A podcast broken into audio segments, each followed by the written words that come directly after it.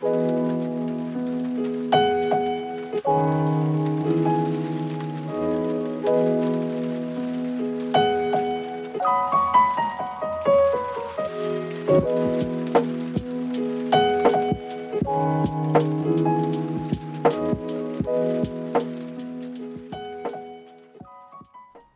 everybody, and welcome to another episode of Humans of Magic, the show that's all about talking to your favorite Magic the Gathering personalities. I'm your host, James Hsu. This is episode 75 with Anurag Das. Anurag is a legacy enthusiast, accomplished streamer, and ChannelFireball content creator. You can watch him at twitch.tv slash anzdmtg. This was a fun one. A lot of it involves just kind of shooting the shit with Anurag. I've known him as a friend since GP Seattle 2018. That's when we played Legacy together and one of the biggest uh, Legacy GPs back then, back when there were Legacy GPs. And over the years, I've just been very impressed by Anurag's consistency and body of work. He has been streaming Legacy for a very long time, is a great net positive for the community. The main reason I wanted to talk to Anurag is because publicly on his streams, he has a very happy go lucky personality. And I really wanted to explore that. I wanted to know if that was a mask, if that was really him, if, if it's not him, or if it's something in between. So we got pretty deep in this conversation. That's just the way I like my conversations to go and hopefully you'll come out of it with a stronger appreciation for who Anurag Das is, both as a streamer and as a human being. A few things I want to say before we get into the meat of the episode. Humans of Magic is sponsored by channelfireball.com and Cardboard Live. Music is brought to you by Kupla. If you want more information about Humans of Magic or past episodes, please visit my website at humansofmagic.com. Last but not least, it has not been a secret. I have mentioned this a few times in past episodes that I really use this podcast as a way to catch up with friends, make new friends, and just kind of talk to people during this challenging year and situation that we're all in globally around the world. Most recently, I've decided that I'm going to start writing again. Nothing like another book, but just writing a weekly blog article every Monday, a newsletter every Monday. And so, if you're interested in hearing my weekly thoughts, it's kind of all over the place. It could be magic, could be life, could be a whole bunch of random things. But if you have any interest in reading my ramblings, you can go to writtenbyjames.com. That's writtenbyjames.com and sign up for my newsletter the newsletter comes out every Monday, and I basically just share my thoughts about what's been going on in my mind and in, in my life. So definitely check that out if it sounds interesting to you. Thank you. All right, without further ado, this is Humans of Magic with Anurag Das.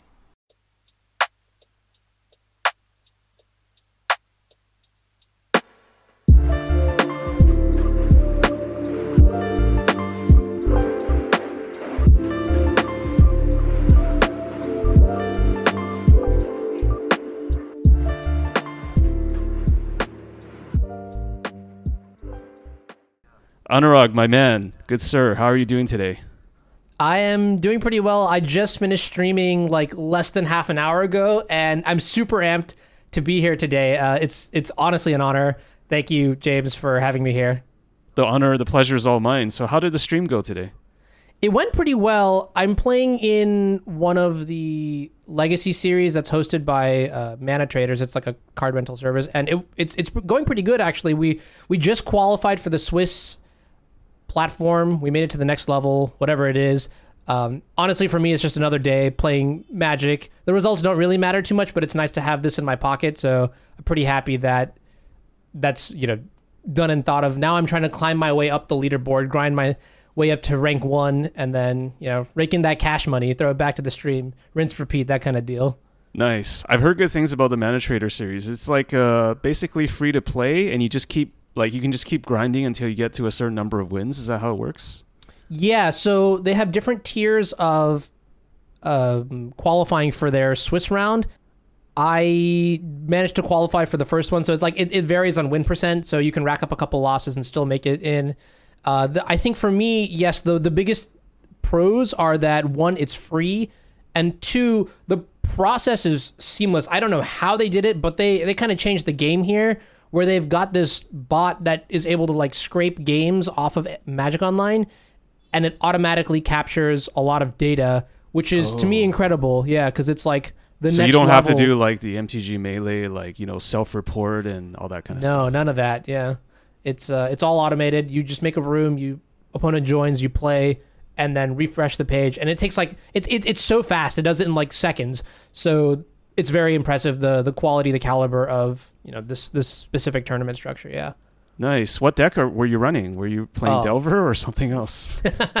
Well, so this is I, I mean normally I'll I'll just you know like goof off you know monkey my way with whatever, but I actually want to you know grind and win here. So I'm playing just control uh, five color snow, the bane of the format, the the the, the deck that nobody enjoys, uh, and it's it's going well. It's I'm I'm having a fun time personally. I think I just you know updated the deck and like made some really innovative changes, and I'm happy uh, with my results so far. It's felt pretty good. Was today one of those streams where it's like no talk and you just you just play without your audio, or was it like that serious, or did you have interactions with the the people watching? Oh, the truth is, my wife was doing a mock interview today, so we, we share the same room. She's on that side, and I'm on this side. And uh, while she was doing her mock interview, I made absolutely sure to make no noise. So I just like turned off my camera, turned off my mic, zoned out of you know interacting for a little bit. I mean, I was like typing in the chat here and there, but you know, focused more on just playing and like stalling until she was done. And then as soon as she finished, you know, booted all up, and I was like at it, you know, talking. So it was like half and half. Um, it does help sometimes to turn off that stuff because I do get to get in the zone and focus on games and matches and things like that. Uh, but also, like it, you know, there's a cost to it as well in terms of like who's watching and how much they enjoy it and that sort of stuff. So, got to balance it all. Yeah. Although I find it's cool because every once in a while I'll tune into your stream, and sometimes even when you're not interacting, it's big enough now where the viewers are interacting with each other, right? They're kind of like talking to each other or some familiar faces. Because I understand that you play mostly the legacy format, so you know you always run into people that you know, even in the chat of someone's stream. Yeah. Yeah, the legacy that's one of the greatest things about the community is that it's it's pretty tight knit and it's also like very inviting. So everybody really just like you get to know each other very very very fast, especially given that legacy isn't as much of a quote plate and paper format compared to like standard or modern or whatever it is. Uh, online is really how you meet and interact with people, and it's it's crazy how like Modo has sort of brought the world together. You you get to hang out with people from all over the world. It's it's incredible. Because there are only so many streamers who play Legacy, you'll definitely see the same person like in Chat X or Chat Y or Chat Z, and it's just another way to bond and get closer, learn you know more about the people behind the cards. Right. So Anurag, I got to start with the um maybe the easiest, but also the most complex question, which is, Yeah. How are you doing these days? Like, you know, I know that I see you on streams, I see you all everywhere in the CFB videos and online on Twitter and such, but how how are you doing on a kind of personal level? You know, when you're not streaming, Uh, you know, when we're just sitting down here and just talking, like how how are things? Yeah, I'm. I'd say I'm doing like okay. I don't know if I'm super super great off. Like you know, I don't know. Like this, this is one of those weird questions where it's just like I don't know what you're ever supposed to say. Like I'm doing good. You know, I given the state of 2020. I can't really complain about my position, right? With all the, you know, like the health issues and like all the, you know, just like sociopolitical issues going on. So honestly, like my day to day is is not very eventful, and I'm not going to complain about it. I'm totally okay with it. Plus, it kind of like that's what I vibe with. I'm a couch potato. I do like to just hang out, you know, talking to people on Discord, playing video games, streaming, that sort of stuff. So I would say that I'm content more than anything else. Uh, pretty happy, you know, hanging out with my wife, my dog, that sort of stuff. You know, I don't know what more I could really ask for. So it's it's it's going pretty well. Yeah. You're on the West Coast, right? Like whereabouts Yeah. are you right now? San Diego. So it's like very good. The weather is awesome. I used to live in DC and before that Atlanta and Houston and I got to say the weather in San Diego is just like chef's kiss. It's something it's something else. Uh, I I almost I almost don't even know if I can leave here, like the California area cuz moving somewhere else and then like, you know, having to deal with just a different temperament would not be it's not optimal for me. So How long have you guys been in San Diego for? Uh, so we moved here for my wife's residency program, wh- which started two years ago. She's just starting her third year. So yeah, that that'll answer that question. And we're here for at least one more year, and then after that, she has to apply to, you know, work somewhere, and wherever that is is where I'll go. She Mhm. is considering San Diego, so we could stay here for a little bit longer. But there are a couple other options in the in the mix of things like you know L.A. or somewhere northwest, uh, preferably on the West Coast is what I told her, and you know she's okay with that. So she she likes San Diego as well. Like you guys both really enjoy the area. Yeah, I mean, it, it's it's kind of one of those things where, so me personally, I have been in a couple places, so I've had exposure to what it's like to live in a lot of different locations. Like DC is sort of it's it's pretty active, right? You know, maybe not as active as New York, but there's a lot of stuff to do. It is, you know, I mean, the capital of the the country, so there's obviously going to be a lot of stuff. Uh, in Atlanta, that's another you know live and you know poppin' place. Houston, hard to say. I grew up there, so I didn't actually have full liberty to explore. San Diego is much quieter than the other places, right? hmm I'm very happy with that. My wife, on the other hand, never really got the opportunity to check out these other places. So while San Diego is good, I think she's mentioned a couple times how she would love to like live in a place that is actually like hustling and bustling and that sort of stuff. So it's a little bit of like figuring out balancing where we go based off of that sort of stuff. Interesting. So you're you're originally from Houston. I, I am, yeah. Born born and raised in Houston. I did travel to India a lot when I was a kid, and then yeah, after that I moved to Atlanta for school, DC for work, and now here just living with my wife. So yeah. So your parents are from India, and what part of India are they are they from? Yeah, they're from the northeast part of India. The state is called Assam. It's known for their tea and their I was just Ghost- gonna say ghost yeah, peppers. Yeah, yeah, yeah. Assam tea, yeah, yeah. yeah. Do you still speak one of the languages, like uh, you know Hindi or one of the major dialects? Yeah, so the major dialect in Assam is uh, Assamese, and this is kind of it hurts for me to say this, but like when I was a kid, oh man, I was I was smart. I could speak Assamese. You still like, are, by the way. uh, that's debatable. That's definitely debatable. I I could speak the language very well, and now I think it's just like a lack of practice. I'm not really in an environment where there's anyone for me to, you know, like you get rusty, and then soon. Now I'm thinking about it. Like I was talking about this with my wife just yesterday because she's trying to learn Spanish for you know her job, um, just to better serve patients, and I'm like, yeah, I know Assamese, and I was just like, wait a minute. I'm not remembering a lot of these things. And it, it's just like a weird realization at this point, like the butchered version of Hindi that I've learned from just, you know, exposure to like movies and media and that sort of stuff is actually stronger than uh, whatever Assamese that I used to know. And I, mean, it is just growth and development. Like I've gotten better in other ways. And this is one of the ways where, you know, it's gone by gone with time. So Yeah, I mean, describe your. I know I'm going all over the place, but I, I am curious. Like, what what what was your childhood like? I mean, you know, growing up in Houston, was there like a, a large Indo-American community there? Like, how how did that work? How what did it feel like? Yeah, actually, surprisingly, there was. I mean, Houston has a really like live, rich uh, Assamese community there, which is you know one of the reasons why my parents moved there to begin with. Honestly, I I was super young, so I didn't really like understand all of this stuff. But my parents would go out; they would bring me to like all these dinner parties and like social events and things like that. Um, in terms of me personally, I think it's just like I grew up in like in, a, in an Asian household, and it's like you're maybe typical, maybe not so typical. Very focused on you know becoming the best me, mostly like in an from an academic perspective, and that's where I spend most of my energy. Just you know reading books, doing my math homework, doing extracurricular math homework, even more math homework. You know what I mean? Just like getting above, going above and beyond. Uh, it was honestly like when I was growing up. Yeah, I did not enjoy it as much, but this is like one of those things where you look back, you know, 15, 20 years later, and you're just like, I want to do this for my kids because I just value it so much. You know, all the late nights where my dad would sit down with me and help me with, you know, understanding the next concept, or my mom would, you know, like there's a project, an arts and craft project, and I don't have the creativity or, you know, whatever it is. And so she would, you know, invite me to grow and nurture that kind of stuff. You know, just parenting, right? Good parenting. That's what it is.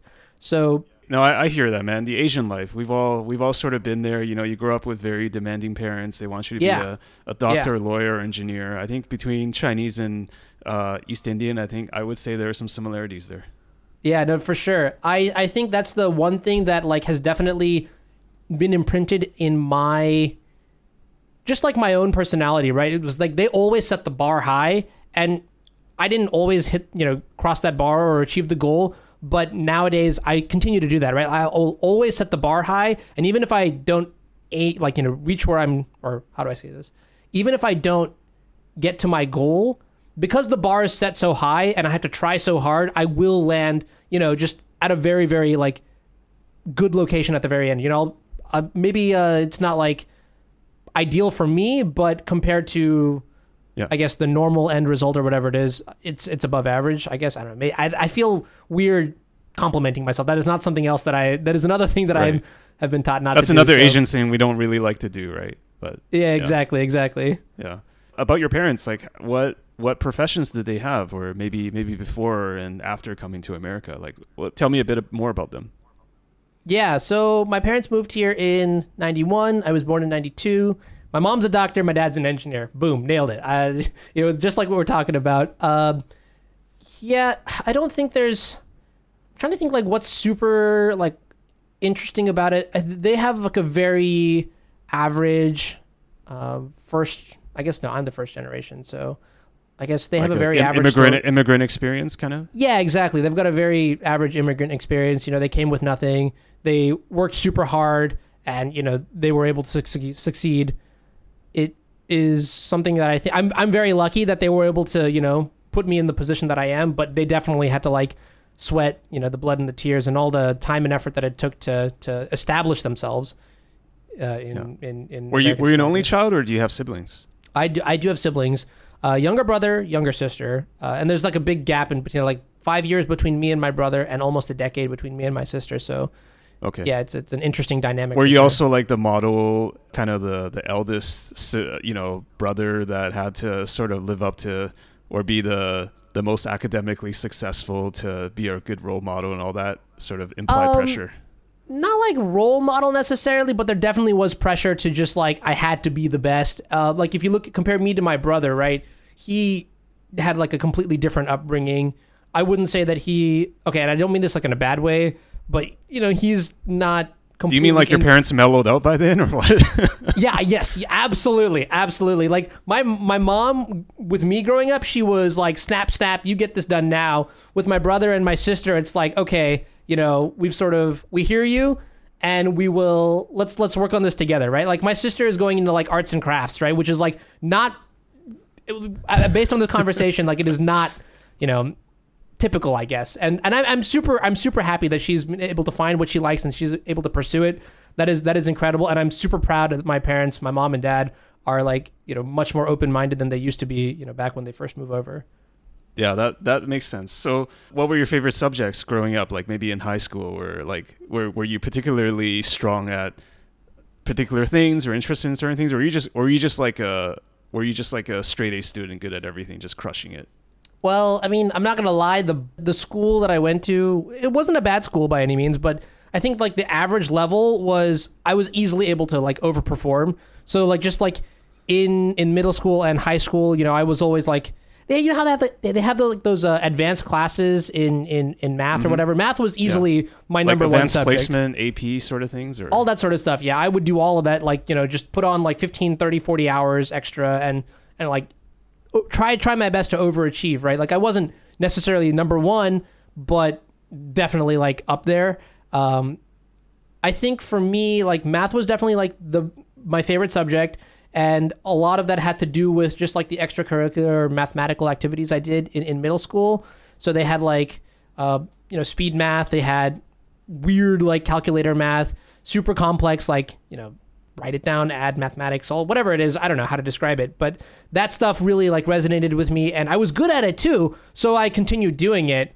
Um, the problem is is like somewhere in high school that that passion kind of just like fell out. I think it's it's I don't know when it happened, but it transitioned from being super passionate about math to becoming really interested in like computer science and and just like automation technology, that sort of stuff. That was you know that was like senior year. I was like, okay, I know what I want to do, and that was pretty exciting. And then like in college you know that changed at some point in time too where like at the end of college i kind of realized like in my last year like i don't really want to be a computer scientist coding is not for me uh, but it was too late at that point so i like i locked in and i was like all right this is like the best thing that i can do with Oh, um, really? Okay, I gotta, I gotta, I gotta roll this back a little bit. So, uh, did you grow up like just being very like connected with computers and just the internet and all that stuff, or?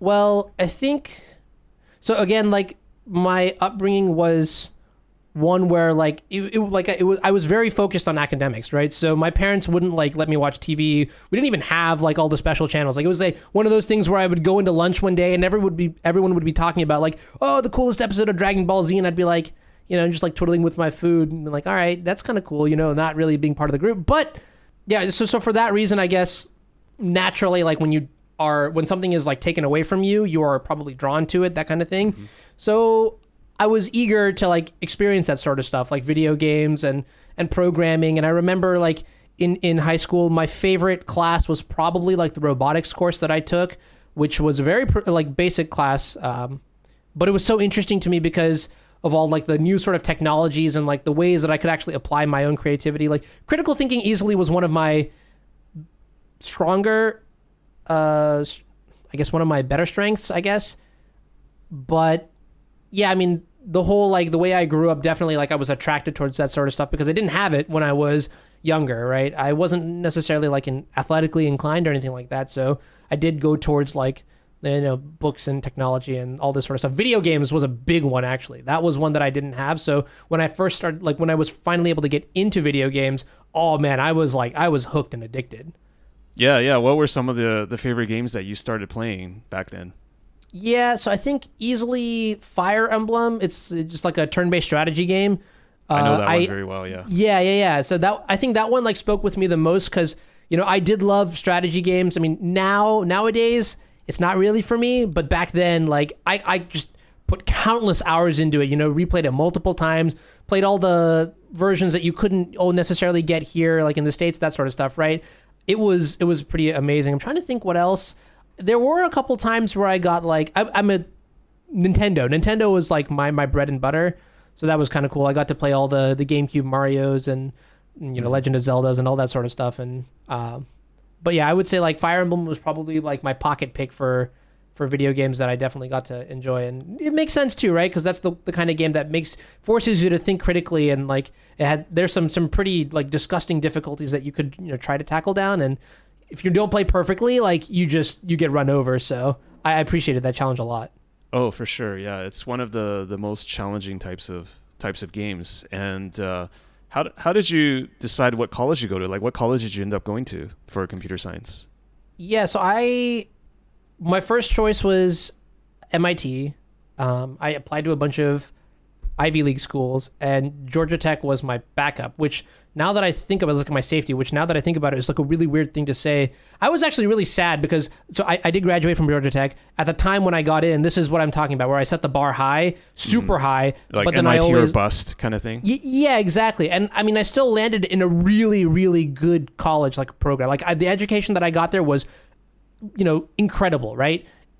But still, there was part of me that was like, wow, I, I set a goal here and I, I didn't actually get it. And honestly, that like, you know, that's that's that's on me. I have I need to improve and I need to better myself. But that being said, like, you know, Georgia Tech is a ridiculous school, and I would glad that I went there, and I wouldn't go anywhere else if I could if I if I could do it again, I would do it again. You know what I'm saying? Is that based in Atlanta? Because you mentioned you know being in Mhm. Atlanta. Yeah. Okay. In the heart of Atlanta, yeah. What what was it like like kind of being a student there and just living on campus? Um, well, the truth is, I don't know.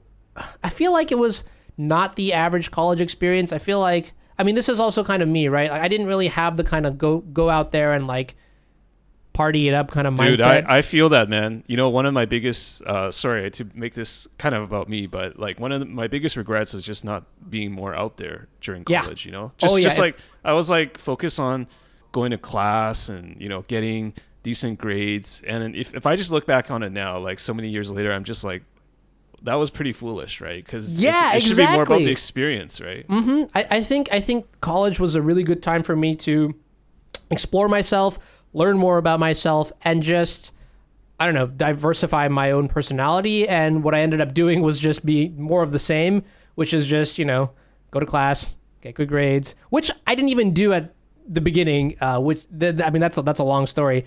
Um, go to class, get good grades. All my friends, you know, uh, I, I bonded with a lot of international students, so who had the same sort of mindset as me. They were raised the same way I was, which was focus on your ap- academics, get A's. You know, you have to be the best get a good job, make it all worth it, right? Because a big thing for this was that my parents, I this is why I'm so fortunate is that they paid for my entire education.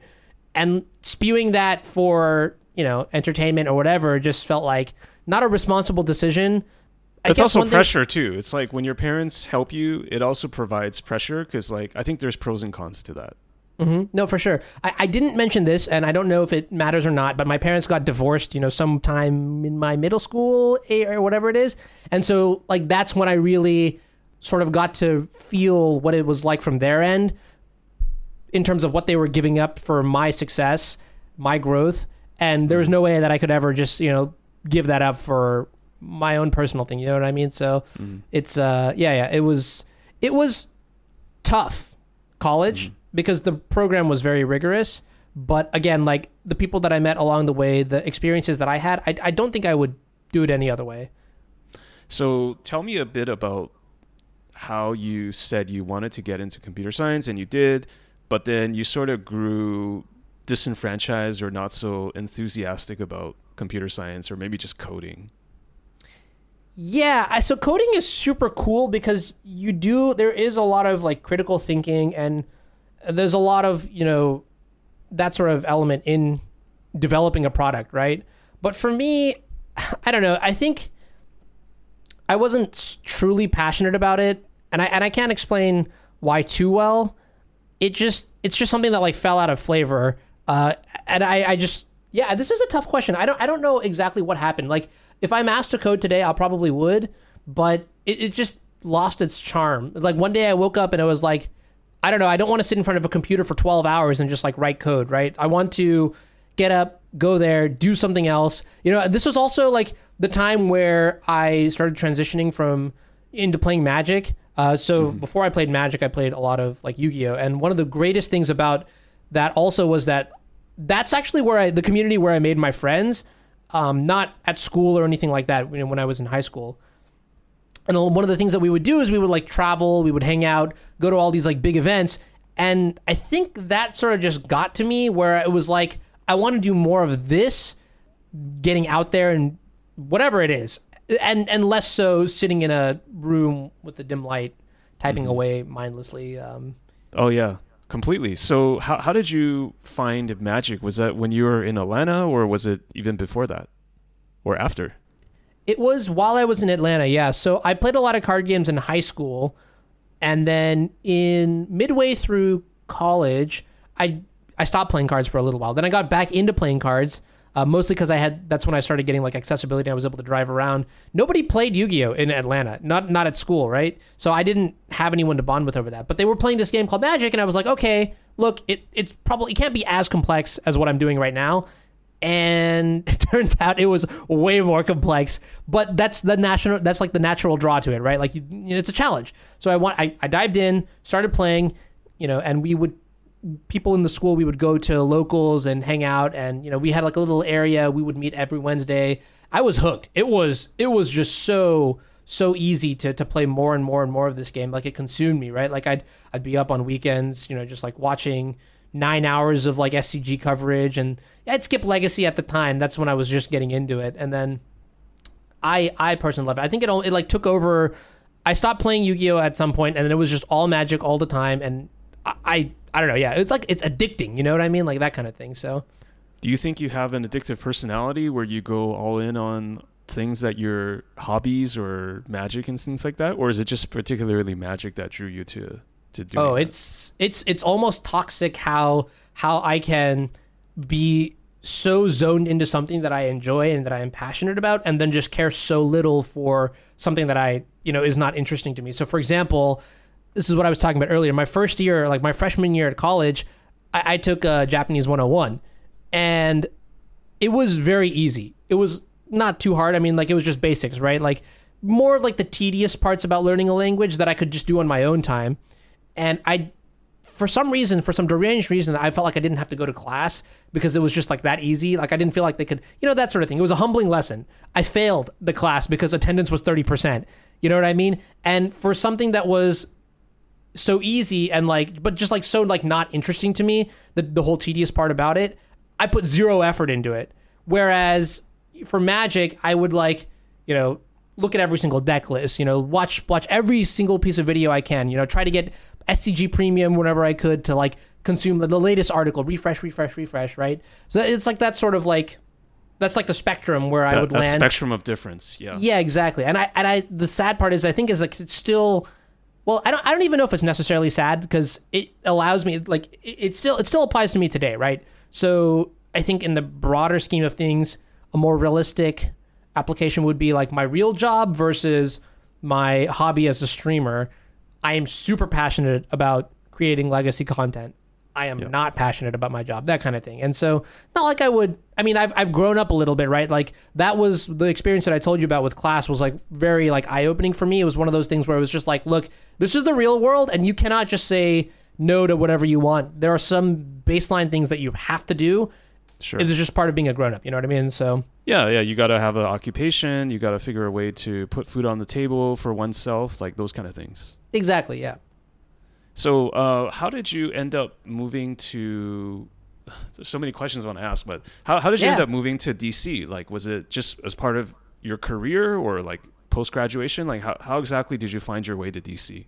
Yeah, it's as simple as that. Uh, they wanted me to move to DC when I my, my first job out of college. They wanted me to move to DC. I was like, all right, I'm not going back home because I feel like, again, like given how much my effort my parents had put into me, I have to have a job at the end of college, that kind of thing, right? When it was really stressful too, because you know not having something to show for all of the all that sort of stuff kind of did get to me. But and as soon as they were like, yeah, you get the job, you just have to move to DC, I said, sign me up, I'm there. Um, and it, it's it's been it's been pretty good. I have really enjoyed. Well, compared to like what I other other jobs that I could have possibly had, I've really enjoyed this one, and that's a function of it's a function of this job like being the right amount of work for me while also allowing me to do other things if that makes sense. It's really it's, a job with a really good work life balance i guess so.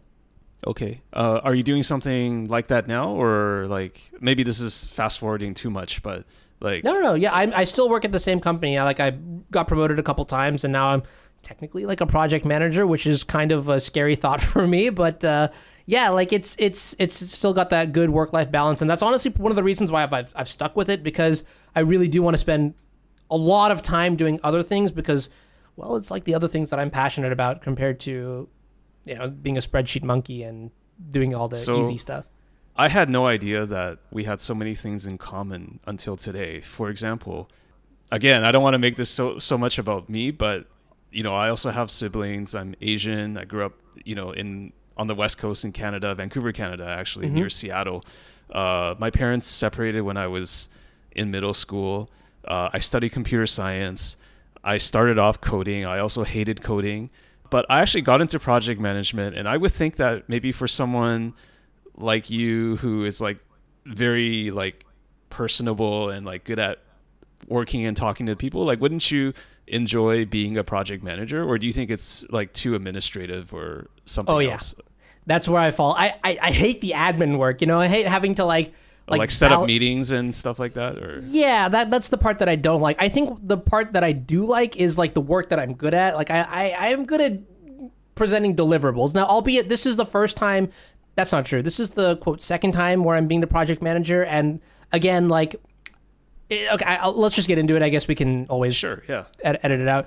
Um, about a year, a year and a half ago, my my project manager at the time got pregnant, and it's a very small project. So they said you'll be the proxy PM until I'm back, you know, from maternity leave. Uh, I said okay. I did not do a good job. I was not happy with my performance. I mean, whatever, it was passable, but it was not something that I was proud of.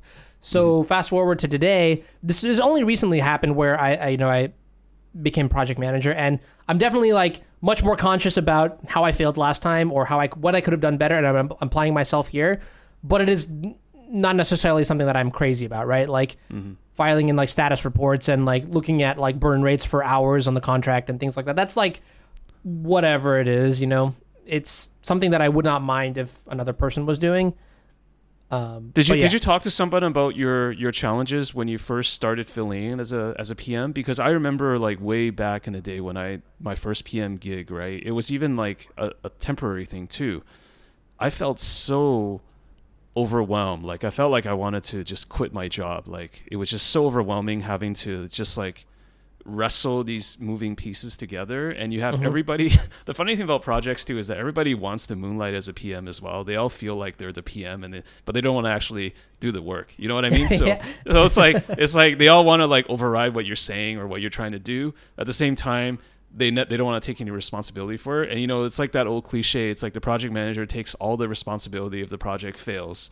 Uh, God forbid if it fails, but then they get none of the credit if things actually go well because they think that you're just like, hey, I'm, you're not the one actually coding or you're not the one actually architecting, so you're you're like kind of considered extra. So anyway, I just want to say it's a thankless job, and I'm curious if you actually talk to anybody about that because I think it's very common that when you start becoming a project manager at first, that you do feel like you're failing all the time. You know.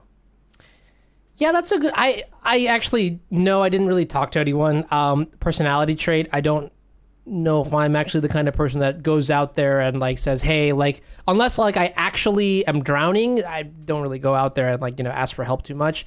Um, for for bigger pictures, for for like smaller things like deliverables, oh, I'll be knocking on your door. I'll be asking like, "Hey, do you want like navy blue font or do you want you know light blue font or some things like that you get what i'm saying uh, but for this kind of thing no i actually didn't really end up talking to anybody when i probably should have because lately not even lately i just you know actually okay fine lately i've been thinking more about like how it's probably a good idea to not have to reinvent the wheel to like solutions to these kind of problems right people are out there and there are resources that you can pursue and approach and learn from and it's just probably better to like talk these kind of things out um, but no, yeah, I just I didn't. I, I tried to do it myself. I tried to I tried to keep living the same way that I used to back when I was a proxy PM without really changing too much of my lifestyle. So it's kind of like what you were talking about.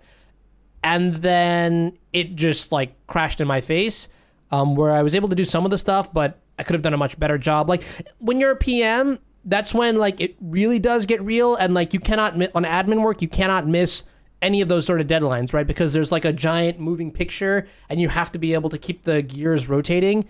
And I didn't really respect that.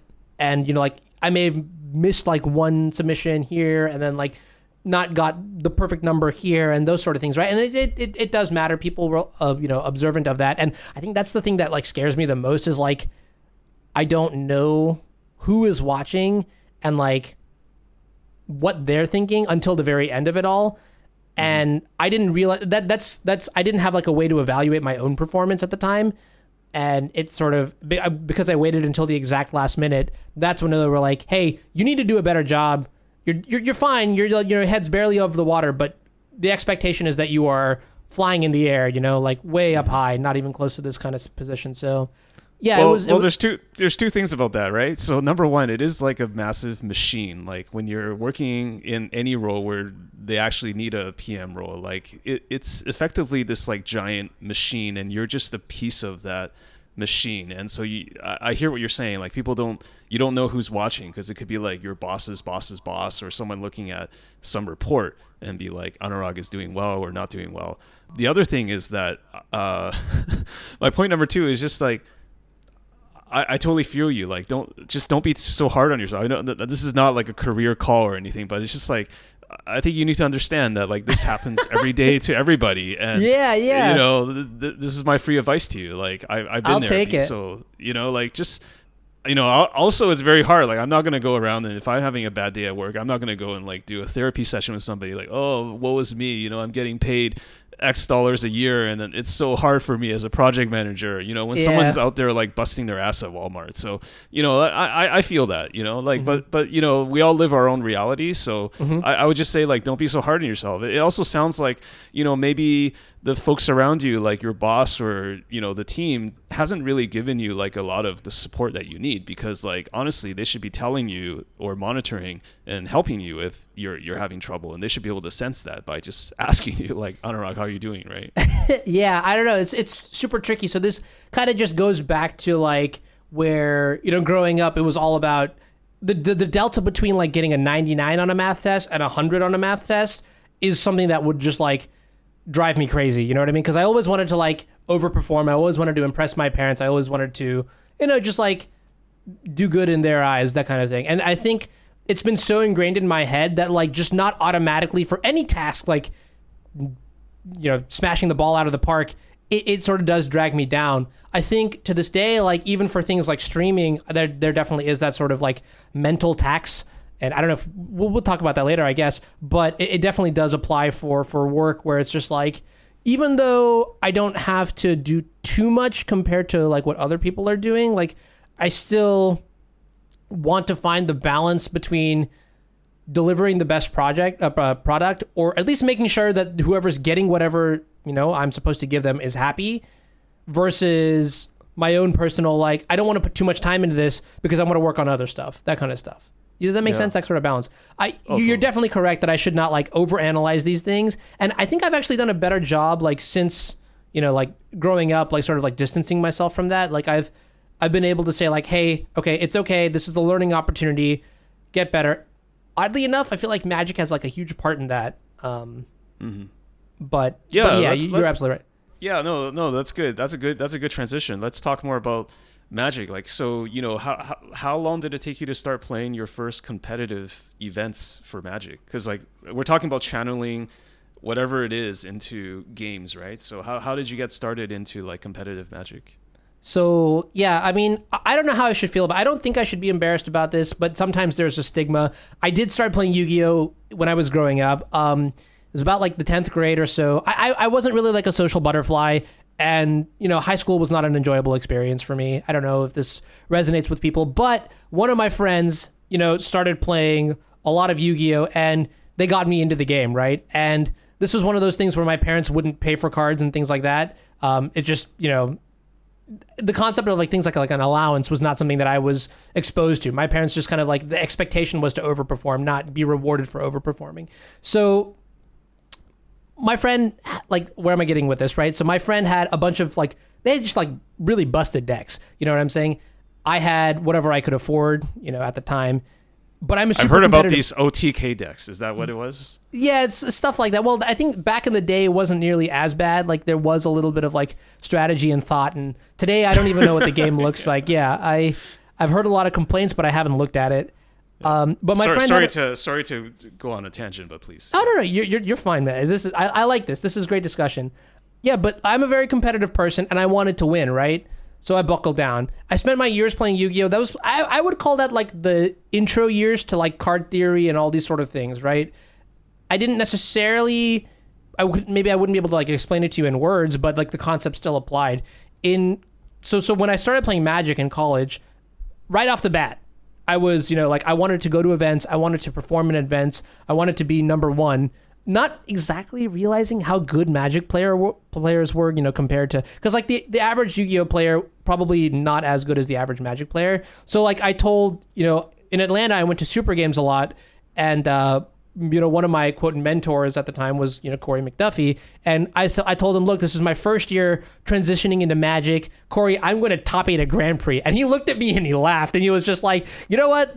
We'll set the bar a little bit lower, right? And I was just like, why? What's so hard about this? And, and he was like, you'll understand once you try. And I, I learned very fast that, you know, people are very talented in magic. But that, that only made the, like, it more addicting. Like, it, it just only drew me further into wanting to win to sort of like you know match myself against the best and and The higher the mountain, like- the more you're hungry to climb it, right? yeah exactly exactly. Uh notably i did not top eight a grand prix in my first year and it's it's been many years since and i still have not top eight at a grand prix but now i'm like okay with it because i've got other goals and things like that. Um but yeah so so going full circle almost immediately off the bat because of like my background with yu-gi-oh i was very competitive in magic and i really was aiming for the uh the that number one spot yeah So what what was it like? Atlanta must have had a very strong scene with players like Corey and like was it just like a bloodbath every every F and M or like every event or how how how how was it?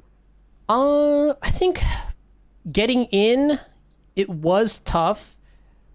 I I don't remember too much about it, but I definitely wasn't the best. I think for me, I actually invested in Magic Online super early.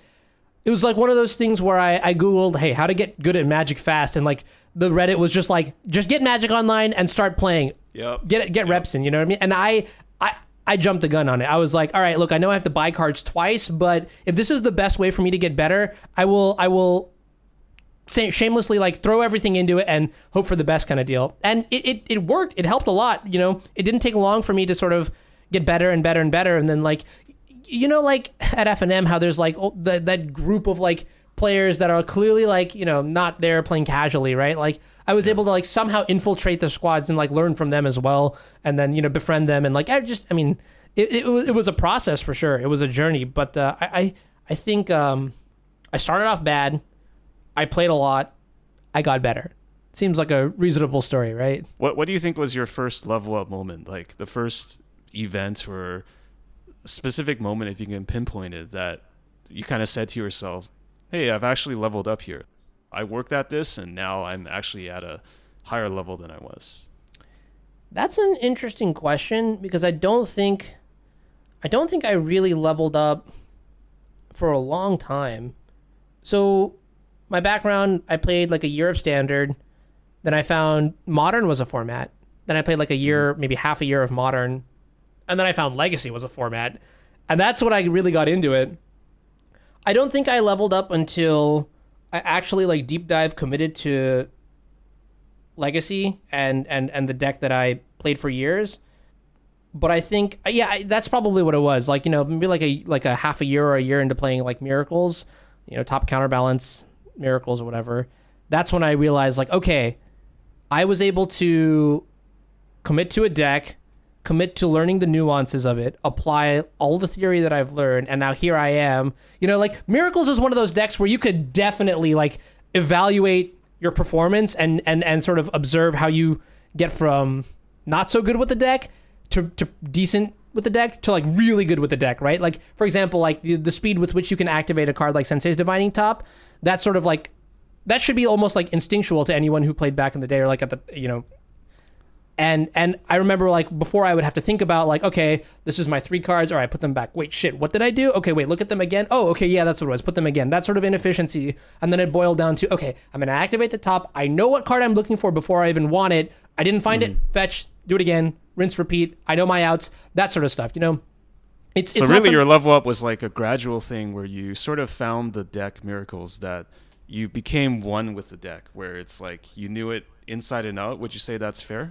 yeah I think that would be for me like yeah yeah that's a great way to put it What made you a control player? Like, what made you gravitate towards that deck in in Legacy?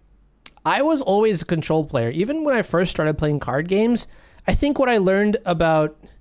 So when I played Yu Gi Oh!, what I noticed was sometimes you just get really punished when you overcommit. So this concept of overextending was just even back like years ago was always in the back of my mind. I was like, all right, just never do it, never do it, never do it, never do it. Which is kind of like how the control decks played out, right? If you overstep your boundary, you know, you would get immediately crushed, immediately punished. I also like the idea of just drawing cards. I don't know. Card advantage is like was a theory that was extremely appealing to me because you have the ultimate end game, you have the luxury. You know, it, it takes a little bit of work and then a little bit of navigation, but you know, once you get there, it's just like a very elegant way to to win games of Magic, and Yeah. I think that's what sort of resonated with me, with me the most. I see. So tell me about because I think let me think. We met way later when I think it was GP Seattle. I remember like that's when I got I got to know Wilson Hunter a little bit better, and we went to the West Coast, and that's when we met up with you. I, I remember that was a GP where we made fun of you because you were like huddling with Joe Lossett and like I talking know about miracles. Wilson. Wilson still we I realized you had these weird fetishes, like you know, like changing your sleeves every round. But anyway, that's I'm going off on a tangent. But like how, how like so yeah, like how how did you get connected to that like miracles community and with like people like Wilson? Was it just like a did it just happen organically or what? uh, this is one of those situations where when I'm interested in something, I will not stop. I it, it's it's so selfish, and I I hate thinking about it this way, but I will not stop till I get what I want. And I think for this, it okay. All right, this is gonna be weird stuff, but back when Miracles was really good, there were there were a couple players that were just maybe like the creme de la creme, like the top 0.01% in terms of like how good they were, right? And I personally wanted to get better and I felt like, okay, look, if I can network with these guys, this is my ticket to getting good fast. And I That's not weird at all. That's what you should do. yeah, yeah I've sort of learned that actually that's kind of the secret to everything. But what I wanted to do, so what I ended up doing was like, I devoured all their content, right? On whether it's like articles posted, even like in in forums, right? So I remember like, you know, just like looking through the chat a long time ago and I was like, "Hey, look, I I went through the source and I compiled over 500 pages worth of all of your comments, put them in a spreadsheet. I want to show you that I'm committed to this deck and committed to learning this deck. And he like it, it was something that you that kind of feat it gets noticed. You know what I'm saying? Right. Yeah, like that was uh wow, I, I'm just thinking about this. What was the question again? Where how did I get Oh, here? so how how did you get so deeply ingrained into the the legacy or the legacy slash miracles community? Like, yeah. how did you infiltrate that? Right, right, right. So, so that that's exactly what I did. Right, it was my drive to get better that led me to do crazy things. Those crazy things got noticed, and then one day you get added to a Facebook group where people are talking about a bunch of things and things like that. And it, it's it's really weird. I do feel like there is like an element at like the top tier of Magic where it's extremely like inclusive. It's really hard to break through, and I don't even know today like what people would like if you wanted if, if I queued for the pro tour, I don't know what I would do. You know, like who would I talk to to to you know get better or prepare or those sort of things, right? Like you have these well, like you might you might get added to a secret group tomorrow, like you know, p- Yeah, you preparing never- for the pro tour. you never know that sort of thing right so it's just like it, it's really weird and I, I i don't know if i necessarily like vibe with that part of magic but it is magic is a competitive game at the end of the day and this is that level of competition and this is what exists right so that's what it was like back then one day i was able to join i think it also involved uh what was it called oh there was an scg my first SCG Open top eight, which I got disqualified from. After that top eight, they were like, "All right, looks like you can play the deck competently. You can join this chat. We'll teach you what we know. This sort of stuff." It, and it sounds all weird now that I have to do that. Wait, wait, wait! How did you get disqualified? Did you cheat Oh, or something? yeah, I tec- I technically did cheat, but in like oh, was weird, it was it like is it about the prize split thing or was something else? um it's even stupider than that. Uh, Are you, are so- you comfortable talking about it? We can Yeah, absolutely. I though this is a I this I learned a lesson here that I am I'm pretty glad that I learned. Right, so I'm playing against elves, which is a very good matchup for miracles in the top eight of the event. I I win game one. Instant speed terminus is very good against the creature deck, right? And this is my first top eight ever of this size, and I'm feeling very emotional at this point, right? My opponent draws for their uh, opening hand, and they go, ah, shit, judge. And they said they drew eight cards. So the judge comes over and says, all right, you have to mulligan to six cards now. That's the rule. At, that was the rule at the time. I felt really bad for my opponent, and I didn't want them to. I didn't want my first, you know, top eight experience to be like this. I didn't want to like win on a technicality. I wanted to like mm-hmm. give it my all, kind of deal. So I said, Judge, is there any way that you know we can do this without my opponent having to go down to seven or six or whatever it was? And the judge says, Well, there is technically a workaround. The two of you could agree to intentionally draw this game and move on to the next round. Now, at the time, I was a college student, right? There's a lot of money on the line here. Was, we're playing for what two thousand dollars for top four or whatever, mm-hmm. and I wasn't really sure what to do. So I kind of was like, all right, look, I'll just leave it up to RNG whether I, you know, split, ID this one and give my opponent a fair shot or just, you know, crush them.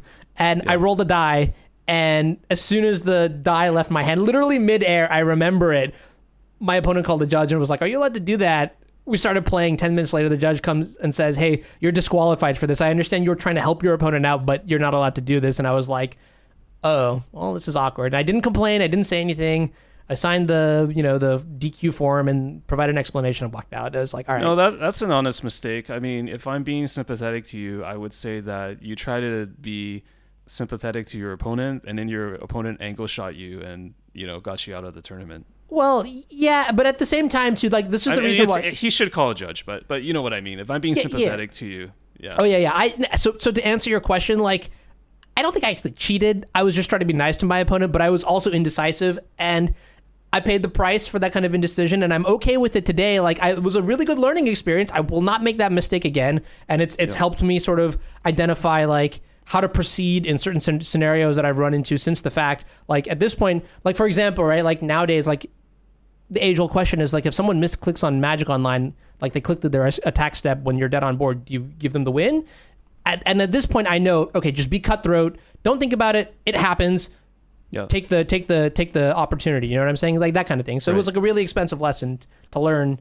just to be clear, if someone does that on Magic Online, you would not just give them win because like it's just your own personal principle, and because like chances are if you make that mistake, they're not going to give you the win either, right?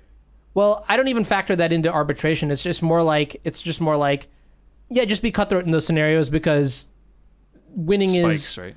Yeah, exactly. I'm I'm I am pretty spiky. Um, I mean, obviously, like there's certain scenarios where I'm not going to care. Like if if the stakes aren't high, fine, whatever. I I will also not, you know, care as much. But that's just like Magic, right? Like Magic Online is a video game. It is everyone's responsibility to be adept at playing this game. And at the end of the day, like, can you blame me for misclicking? Like, no, right? Like that's and, and it goes the same way around. Like I will not ever, you know, hold my opponent liable for something that was under my control. So yeah. So, who are your biggest uh, influences or inspirations in Miracles when you were, you know, trying to get better at that deck? Oh yeah, the easiest one is Philip Schoenegger. He was he was like the maybe not the necessarily the best player at the time, but he was most he was the best player who was also vocal at the time. So he definitely farmed all the clout for that. And I looked up to him like you know I would. Uh, he, his his content was everything that I consumed and did that sort of stuff. And he played he played like a god. Like it was incredible. I mean now I, I remember seeing him at I think GP New Jersey or Mm-hmm. maybe one of those GPs. Like, basically, I remember. I mean, I've been playing Legacy for a long time too. You know, not as well as you and others, but uh, you know, like when I when I see, I remember when I first saw Philip Schoenegger play. He made me never want to play Miracles again because, or even try because, like, it's like you're watching like the Michael Jordan of of Miracles. Like he's his he's topping so quickly. Yeah. Like what Yeah. like I just feel like you know ev now after watching him play, like you watch anybody take like 20 seconds on the top activation, you're just like play faster, buddy. Like Yeah, you no, know, no, like for it's just like you for can never sure. get to that level. Like he's just like up there, you know. when I when Top got banned, that was one of my biggest like like inner hesitations because it was like I understand that some people are learning the deck and they take time at the top level like like in round 15 the people playing for their winner ins to a grand prix they play like philip right they they they don't have to think about it's, it's like muscle memory to them and so it was kind of tragic because you lose that element of magic but at the same time for the greater good like the card just you know it, it was it was a pretty crazy card in legacy i'll say that much yeah Yeah. So so Philip and who else? Um, I'm trying to think. Like, I think really that was it. I, I did look up to like Marcus Ewald a lot. Uh, he was also just like s- super good. He had a lot of great theory in the game that sort of just like broke me almost and like built me back up kind of deal. Uh, and today like he still like is is he plays a lot of legacy and I I still look up to him today. Like get a lot of uh just advice from him.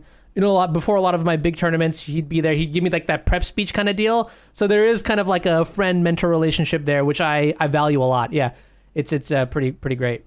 Nice.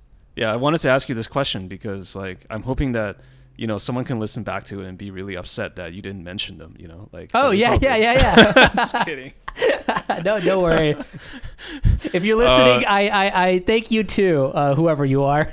Well, I know Philip's not doing magic anymore, and so other than Marcus, I guess everyone's going to be upset because you didn't mention them. But it's all good. True. Yeah. Philip moved to the mountains, became a vegan, came out a philosopher. Like I, I think I see him, saw him on like Twitter, like maybe a month ago. I, I don't know what happened to him, but I'm glad that he's happy. I guess.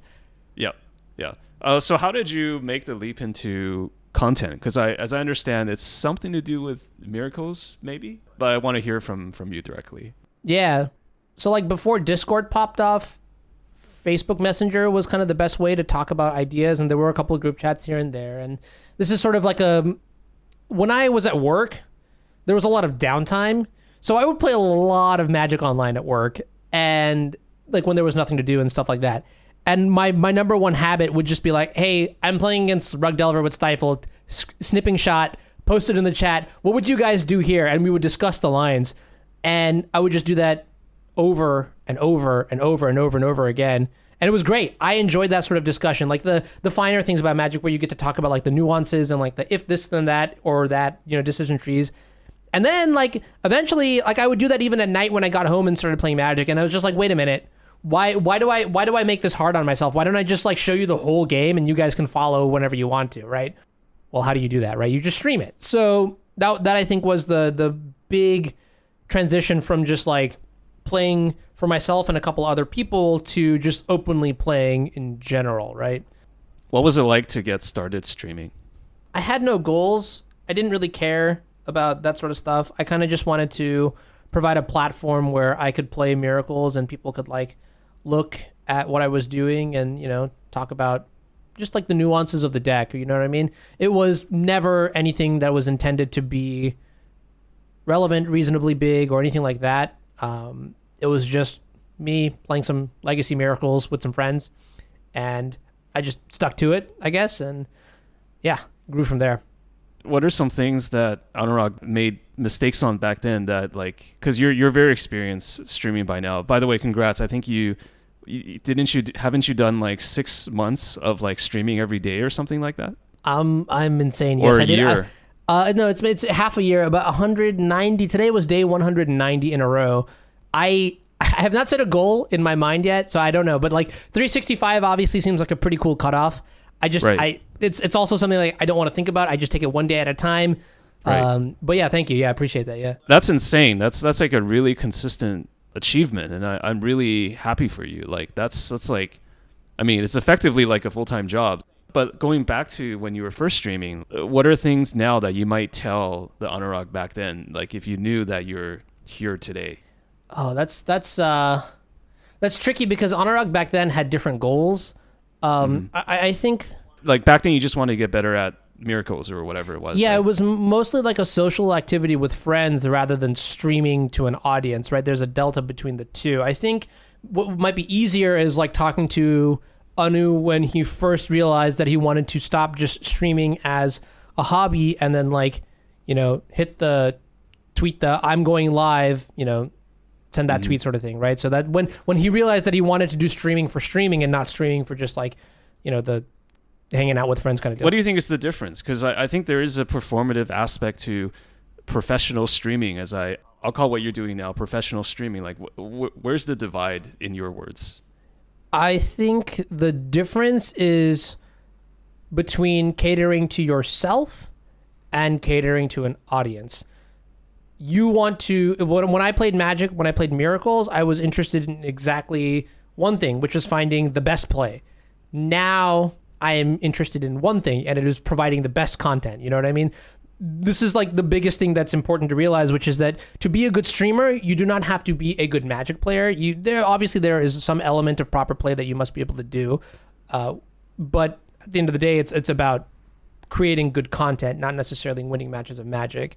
So to do that, I would probably, well, you know, the interesting thing is it's also it's crazy because they're like depending on what stage you are, the advice changes a lot. So, for example, if I could tell, you know, old Anu, who wants to like develop their stream, like what to do, I'd say, don't stream, don't stream. That's the one thing that you should not do. Um, instead, focus on creating. Spend like your off time developing the quality of your content, and then also expanding to not just Twitch but like other platforms. So, uh, I follow a couple broadcasting gurus. I don't know people who are really Enter- like entertainers, right, or whoever. Yeah. yeah, yeah. So, uh, so the people that I get a lot of my advice from are Har- Harris Heller and Devin Nash. They're two very good YouTubers slash uh, streamers that have basically broken down the art of growing your channel. And I think for anyone who you know is interested in that kind of stuff, I would definitely check them out. They've got so much good content um, on YouTube that you can just pick up, parse, and and and. And the key is that it's on YouTube, right? Because you're saying that like if you're a streamer, you actually have to use YouTube to to grow your your brand or your audience too, right? Yeah, exactly. I think the the big thing about Twitch and the reason why just mindlessly streaming day in day out is not a good thing for growing is because um, there's no discoverability on Twitch, which is kind of weird, right? Like on YouTube, you can type, you know, hey, I want to watch a video of puppies, and you know, it'll it'll use the algorithm, it'll find like the best video of puppies for you to watch. The crazy thing about YouTube though is that it will use all of your inputs and like what you enjoy watching and how much you watch it. Like YouTube's job is to figure out what you want to watch before you watch it. So to like recommend all these things to you. Twitch Twitch doesn't have any of that. Twitch has there's no way for someone who has 3 viewers a day to ever actually get noticed by anyone who is, you know, like like think about it. When you go to Twitch, right, and you like look up a new category, like Dark Souls or Mm-hmm. something, are you going to scroll down to someone who's got zero viewers? Probably not. You're going to watch the the first person who's got hundreds Absolutely of people no. watching. You're gonna watch like the the croquis of like Dark Souls. Whoever has the, lar- Yeah. the largest number of viewers already. Exactly right, because you're when you when you go on Twitch, you're looking for something exactly, which is like the interaction between like a streamer and their chat, and you want to interact with. I mean, that's that's the coolest thing about live streaming, right? It's literally live. You say something and someone says something back to you.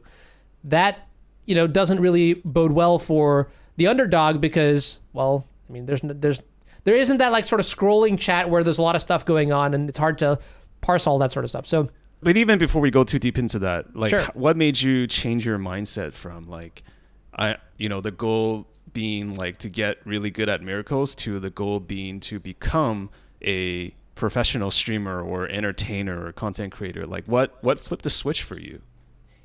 This is going to sound kind of crazy, but it actually involves just like magic cards. Uh, when I was playing Miracles and when I was like in that mindset of like obsessed with um, getting good with Miracles, I think the the pinnacle would be like showing off a beautiful, fully foiled out Miracles deck, right? Yeah. And so that was my goal at the time. Foil it out, foil out my toolbox, foil out all these cards.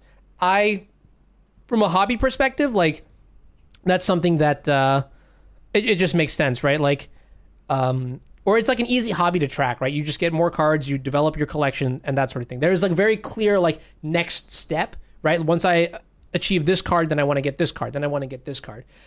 At some point, I just realized though, like financially, it wasn't like a feasible hobby because buying and selling cards is a huge hassle that I didn't want to have to deal with.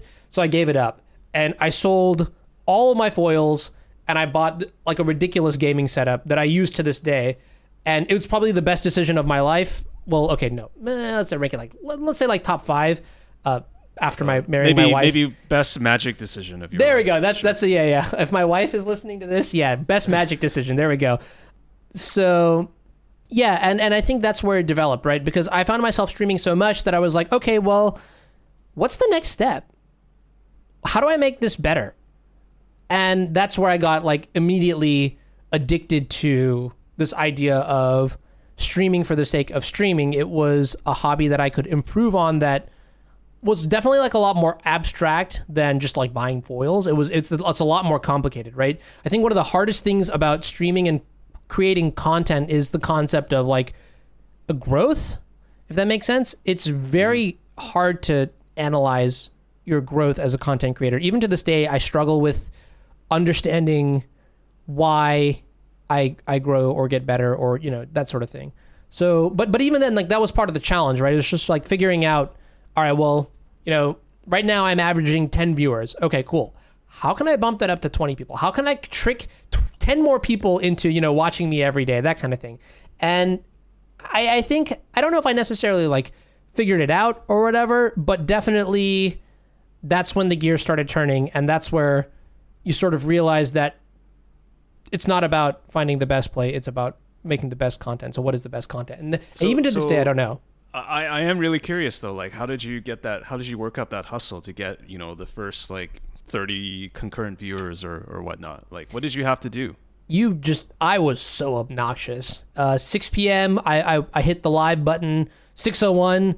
I hey, this is Anurag. I'm streaming twitch.tv slash onzmtg or onz104 back in the, in the day, and then I'd paste it in one group, one Facebook group. I would paste it in another Facebook group. I would paste it in another Facebook group. Basically, I spammed the living shit out of everybody. Sorry, I don't. Should I watch my language? I don't, I don't know. No, it's totally fine. All all profanities are welcome. Okay, cool. Uh, yeah, I, I I basically spammed everyone every single time. I was that guy who just annoyed everyone. And I honestly like if I went back and I wanted to do the process the same way, I would do it exactly the same way, right? Yeah, Friends and family, yeah, friends and family are the, the easiest people to get to watch you because you you have that direct relationship. Like at the end of the day, like what gets somebody to come back to watching you, right? It's the relationship that you have, the relationship that you develop with them, right?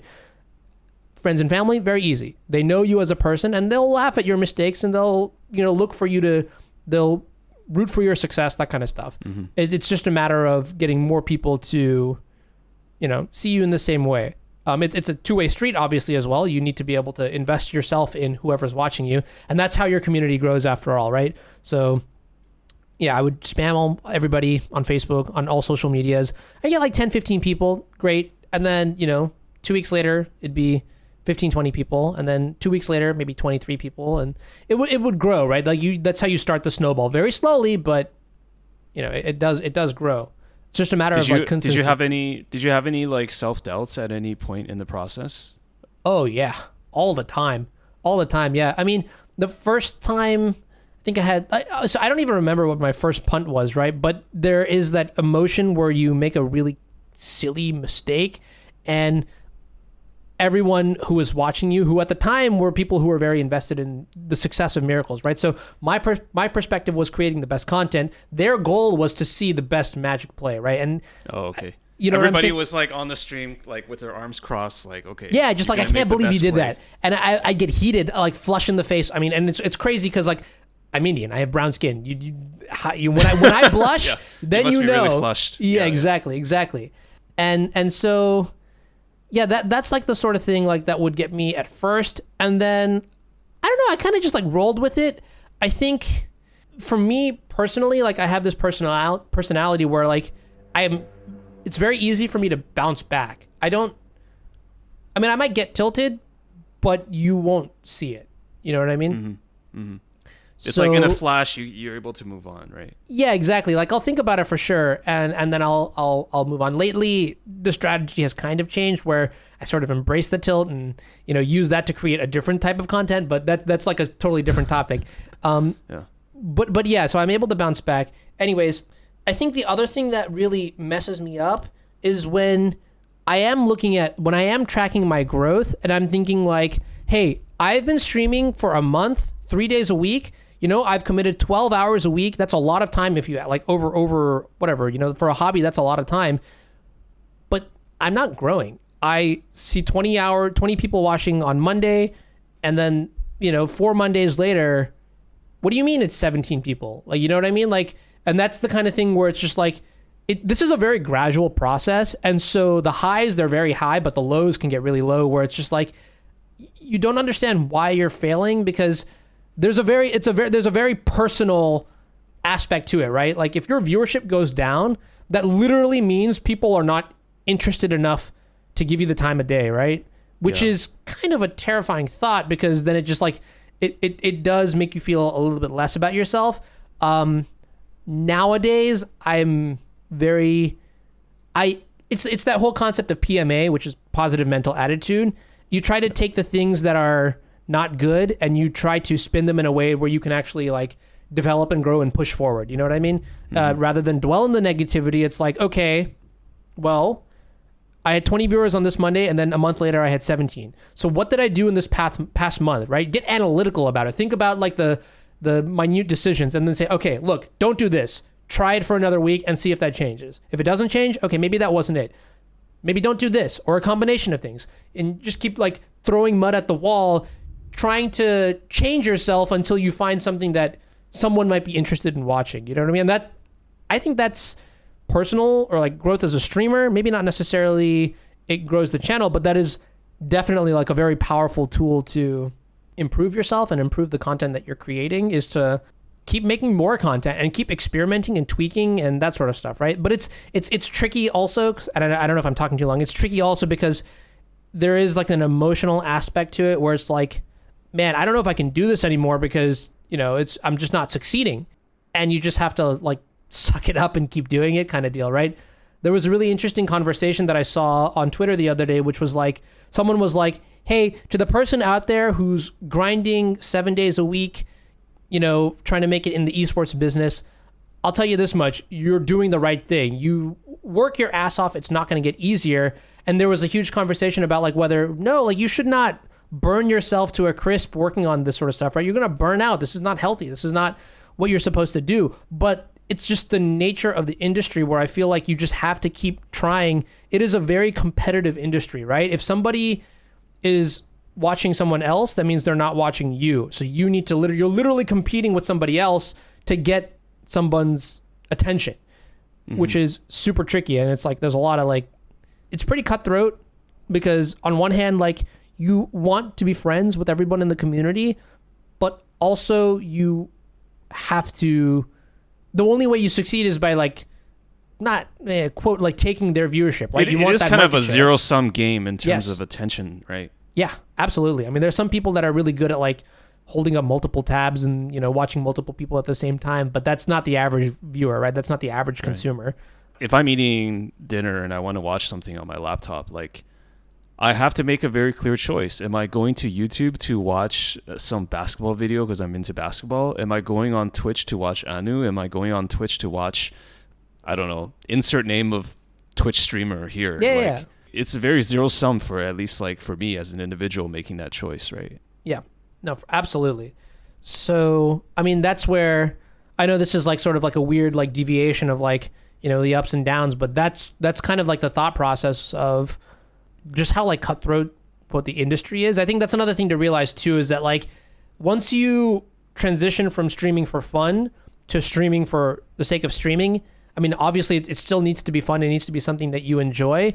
Uh, but it, it does transition into something of like a business, right? Like like imagine if you were like you know starting Cardboard Live, right? That process you have to evaluate it as something that is a living, breathing product, and you need to be able to invest in its success, whether it's like extra time, extra money, whatever it is. So you need to stop thinking of it as like a, a game, and you need to start thinking of it as like very strategically in order to do better. So I think there's some parallels. It's like you know, you know, being a full time streamer is maybe like fusing yourself with the identity of a deck you're playing, in in the sense that this thing, like, I know that people can laugh and just say that. What I'm saying is that I think you touched on something very real, which is like when you're streaming, that's you, right? Yeah. It's like so when people don't watch you.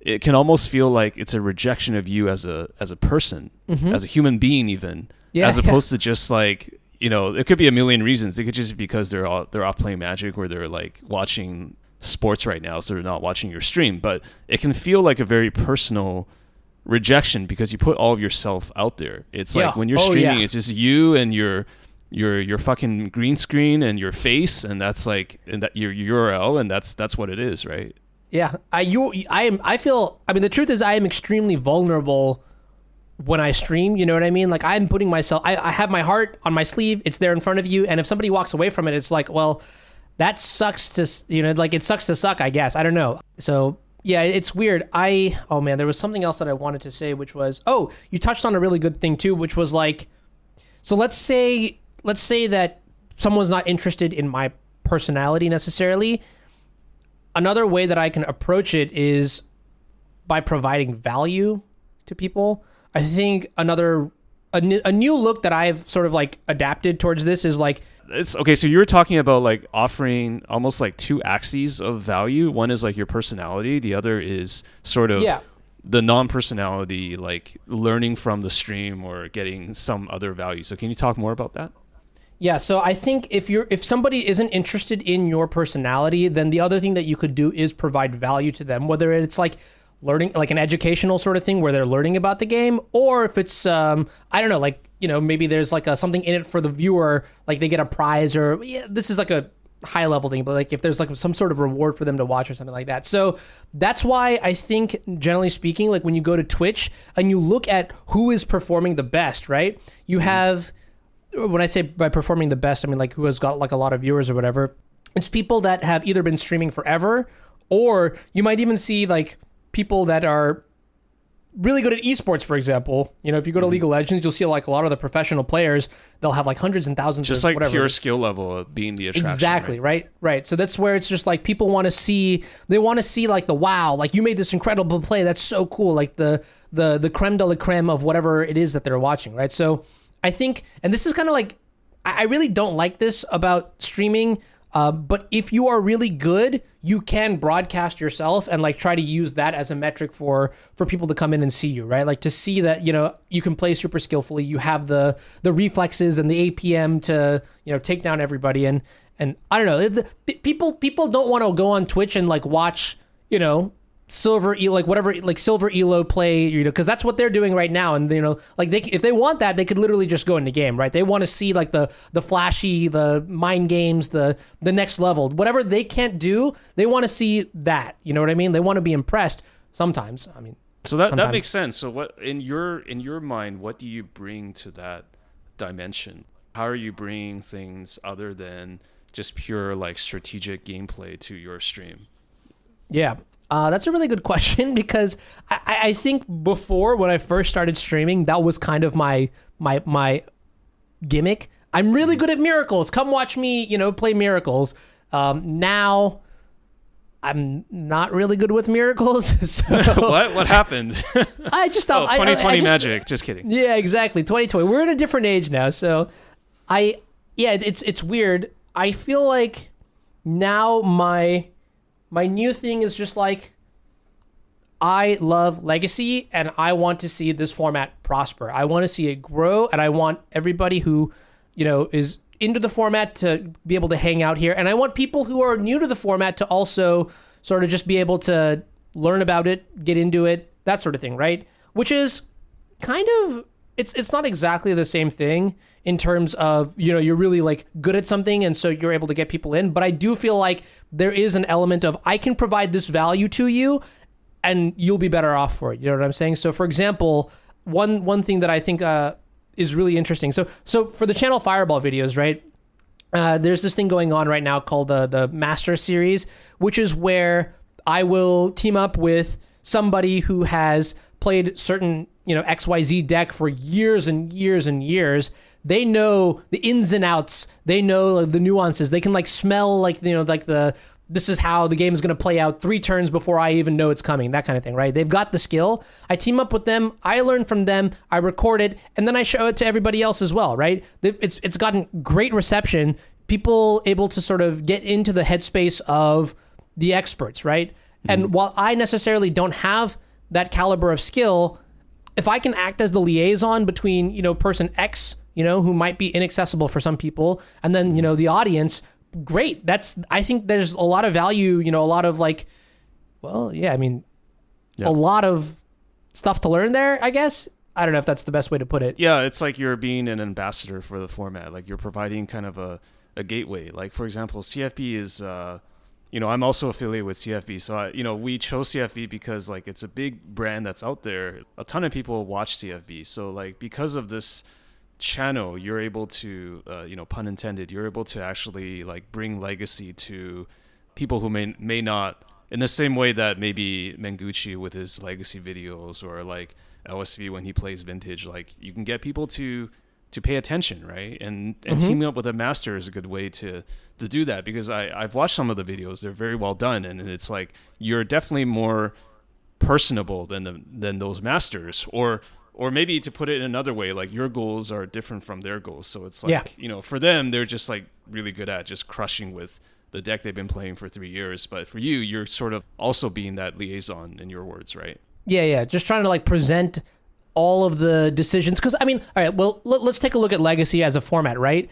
If I had to describe it, like standard, everyone plays. Modern, it gets a little bit more complicated. And then, like, Legacy is like the fencing of Magic almost, where it's like you've got these insanely complicated cards like like Brainstorm, right? You've got as a function of mana, everything is like so efficient that you have a lot more nuances to calculate and think about and things like that. And it's super cool to see how the best players factor all of all of this, this like wide range of like thoughts and decisions to make and digest that information and use it yourself right like one of the craziest things about magic i think is like the gap between like the pros and like people who are getting in the game right like how does somebody get better at the game, right? I think it's it's I mean, there's a lot of good content out there, but I think actually like listening to somebody play a game out and just extract every little detail from you know what they're thinking and how they want to proceed and that sort of stuff is the best way to to learn right? As rather than mm-hmm. read an article what if you could just like directly ask questions to somebody right? Like why did you leave up this man on this turn? Well i'm thinking about you know this sort of like decision tree where i can fold up here i can brainstorm into a swords or i can you know maybe find a flusterstorm or that sort of thing you know? Like it's it's it's there's a lot of nuance to magic and a lot of that nuance is not adequately captured. I like to think that I, I my number one skill may not be playing magic, but rather talking about magic.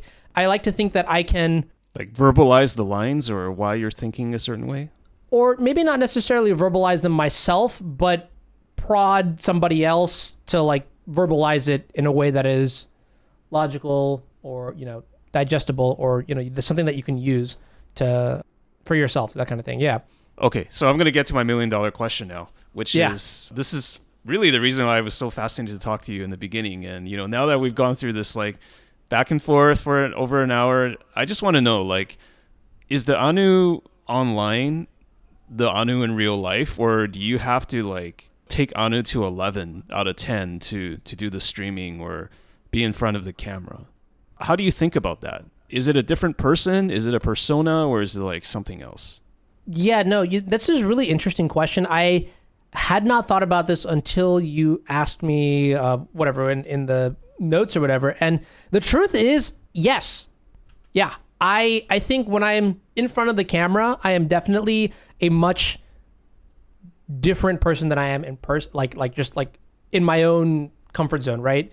I feel like the camera, especially like when you present your personality, it needs to be something gripping. Going back to what I was saying earlier, right? Like people don't want to see whatever they can experience them themselves, right? They want to see what they normally can't get access to, right? So for me, like I think a couple things that are different from like stream Anu versus real Anu.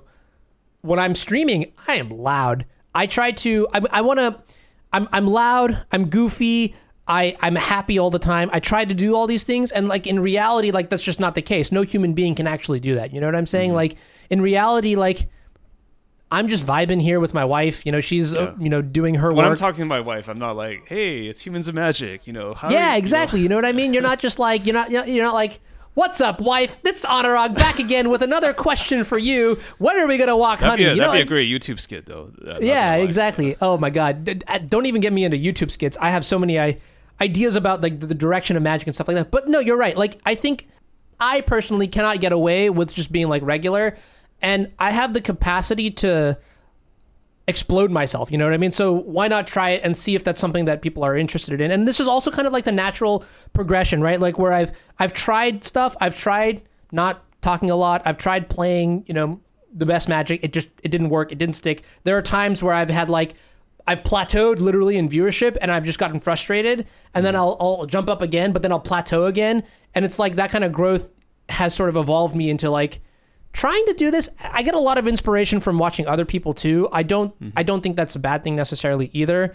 Um, like there are a lot of titans who who stream and if you look at like their own personas and personalities it's very easy to see why you know having a personality would be a pretty useful tool just when you're streaming right Well, I, I noticed that especially, you know, like I know unfortunately this year TwitchCon got canceled, but I remember we also met up in San Diego. Was it? It was last year, right? I can't believe it's been so long. But when we were all at TwitchCon, or or when we met up for drinks, it's like during TwitchCon I got to meet a lot of the the Magic streamers.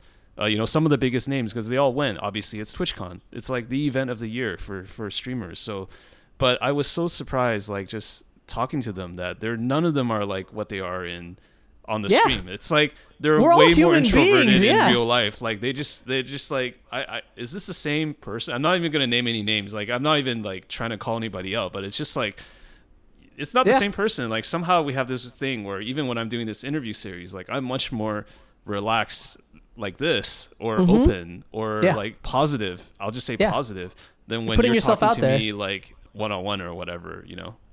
Absolutely. No, for sure. I for me it's kind of like yeah, I I wake up, I get out of bed, I brush my teeth, I eat breakfast, wow, look, we all we all do this. We're all we're all like people and then when I'm in front of the camera like I feel like it's kind of weird, but I feel like that's just not enough. I need to do something that will be impressive and and you know just be inviting, welcoming, warming. Like it's it's it's the whole idea of like capturing somebody, you know, getting them to keep watching you, right? And for that, I feel like it's just easier to do that like strategically. I think it's just easier to do that if I'm loud, if I'm, you know, uh, goofy, if I'm whatever it is that my persona is. Yeah, uh, it's it's just much easier to get people to watch you that way. Have have you fully leaned into that, or do you feel like it's kind of like a, a devil's bargain or or of some sort? I'm just curious. Like I don't know how you feel about it. In in what sense? Like, Do you do it and then afterwards you just feel like super depressed, like because you were ramped up to to ten, and then you're just like not energized the rest of the day? Like, do you do you have any like to use your term like ethical or moral uh, uh, objections to that it's almost like you made a deal with the devil like you know in exchange It's- for views i have to act like hyper I, I, i'm not i'm not trying to put words in your mouth but i'm just No, no, no, curious no. how you feel about that whole thing you know if you have time to think about it there is a lot of give and take. It is not easy to be high octane for hours and hours and hours in a row. I mean, obviously, like even when I'm streaming, I'm not going to be like screaming and hollering the whole time, right? There will be downtimes and things like that. pretty hard yeah Yeah, w- yeah, exactly, right. And so uh, it's just like it's it's it's it's not there. There's definitely a tax, right? There's a mental, there's a physical tax when you're streaming, and I think anybody who has streamed will be able to tell you that just like. For example, playing Magic by yourself and then playing Magic in front of an audience, it's so much harder to play well when you're, you know, catering to people who are watching you. And that also translates to like after the stream is over i i am exhausted sometimes you know like i'll take a nap i'll literally take a nap wake up an hour and a half later and then i'll like continue my rest of the, rest of the day and you know it, it's it sometimes makes me a little bit uncomfortable because you know i have a life outside of streaming. Streaming is still at a stage where i view it as a hobby right? I don't like when does it become professional? When i can actually like live off of it right? And mm-hmm. the problem with streaming is that it's even with someone who has invested this much energy into it i feel like the payoff is still not even close. I would need like 10x you know 15x the payoff to to get to where i am with my job right now. So thank i'm eternally grateful that i'm a, able to like have a job and stream at the same time but you know there's, there's a cost to it all which is like my wife it comes back from a day of work and she's like you know let's hang out. I've had a really stressful day. And i'm just like well i'm super tired. I just spent like an hour two hours three hours you know hanging out with a bunch of people that i don't know but high energy. And it's just like well all right that kind of sucks. I guess we'll hang out tomorrow and stuff like that. I mean not not to that degree but there is like that sort of thing where like that's energy that i could put into hanging out with her or energy that i could put in, into like you know you know hanging out with my my dog you know that i'm putting into the stream instead right? It- it- it's zero sum. If i'm putting energy into the stream then there's a cost right? Or even for myself personally like you know i don't you know. So it's like it's it's it's there's a weird balance oh yeah and forget forget about like also there i have a job too right so i also have Yeah. to like navigate all of that sort of stuff Right. it's, it's tricky it's a it's a marathon. It's like how much energy am I expending towards my my real life relationships and my work and my Mm-hmm. career and uh, streaming is a career for you too. So it's just like you got to figure out like how do I allocate these things and maybe like some days you're you're allocating more to to one thing more than others, right? Yeah, and I think personally, like endurance is something you build just through like repetition, and that's one of the reasons why I'm just streaming every day now. Like, not only is it like super cool, and like I think people will you know look towards that, but also just like to become better at it, you need to be able to, you know, like do it and like.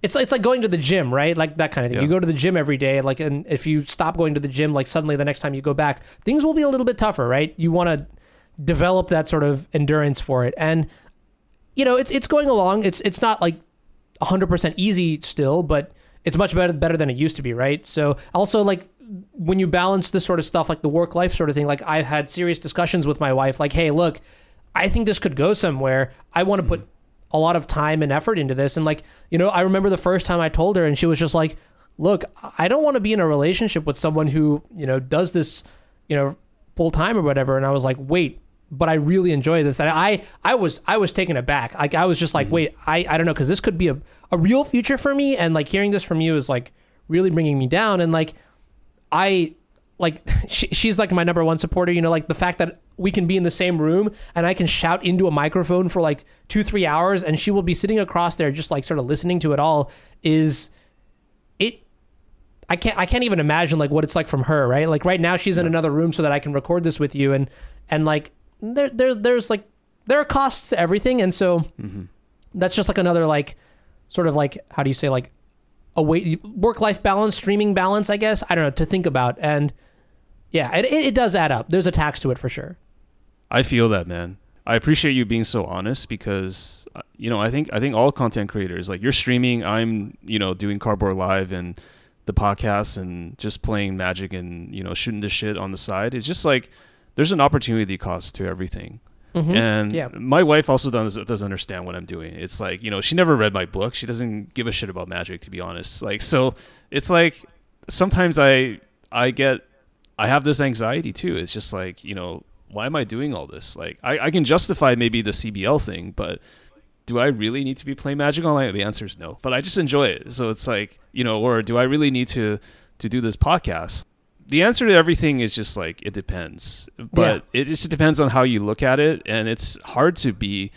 It's really honestly, it's hard to be fucking positive all the time. Like it's just really hard. it's hard. tough. Like you always have to say like you know like after a fight with like if I get into a fight with my wife over like hey you know I- I don't think we can stream tomorrow because and I'll be like I have to stream I have to stream Right. and then you know we might They they understand, but they don't understand. You know what I mean? yeah, exactly. Like, and then from my perspective, it's like I have to. Okay, so just to clarify, I don't actually. We don't get into fights or anything like that. We've had a couple of serious discussions, but then like to to Just to clarify, yourself- I do get I do have I have had fights before. So Okay, like- there, yeah, yeah. um, I, I appreciate that.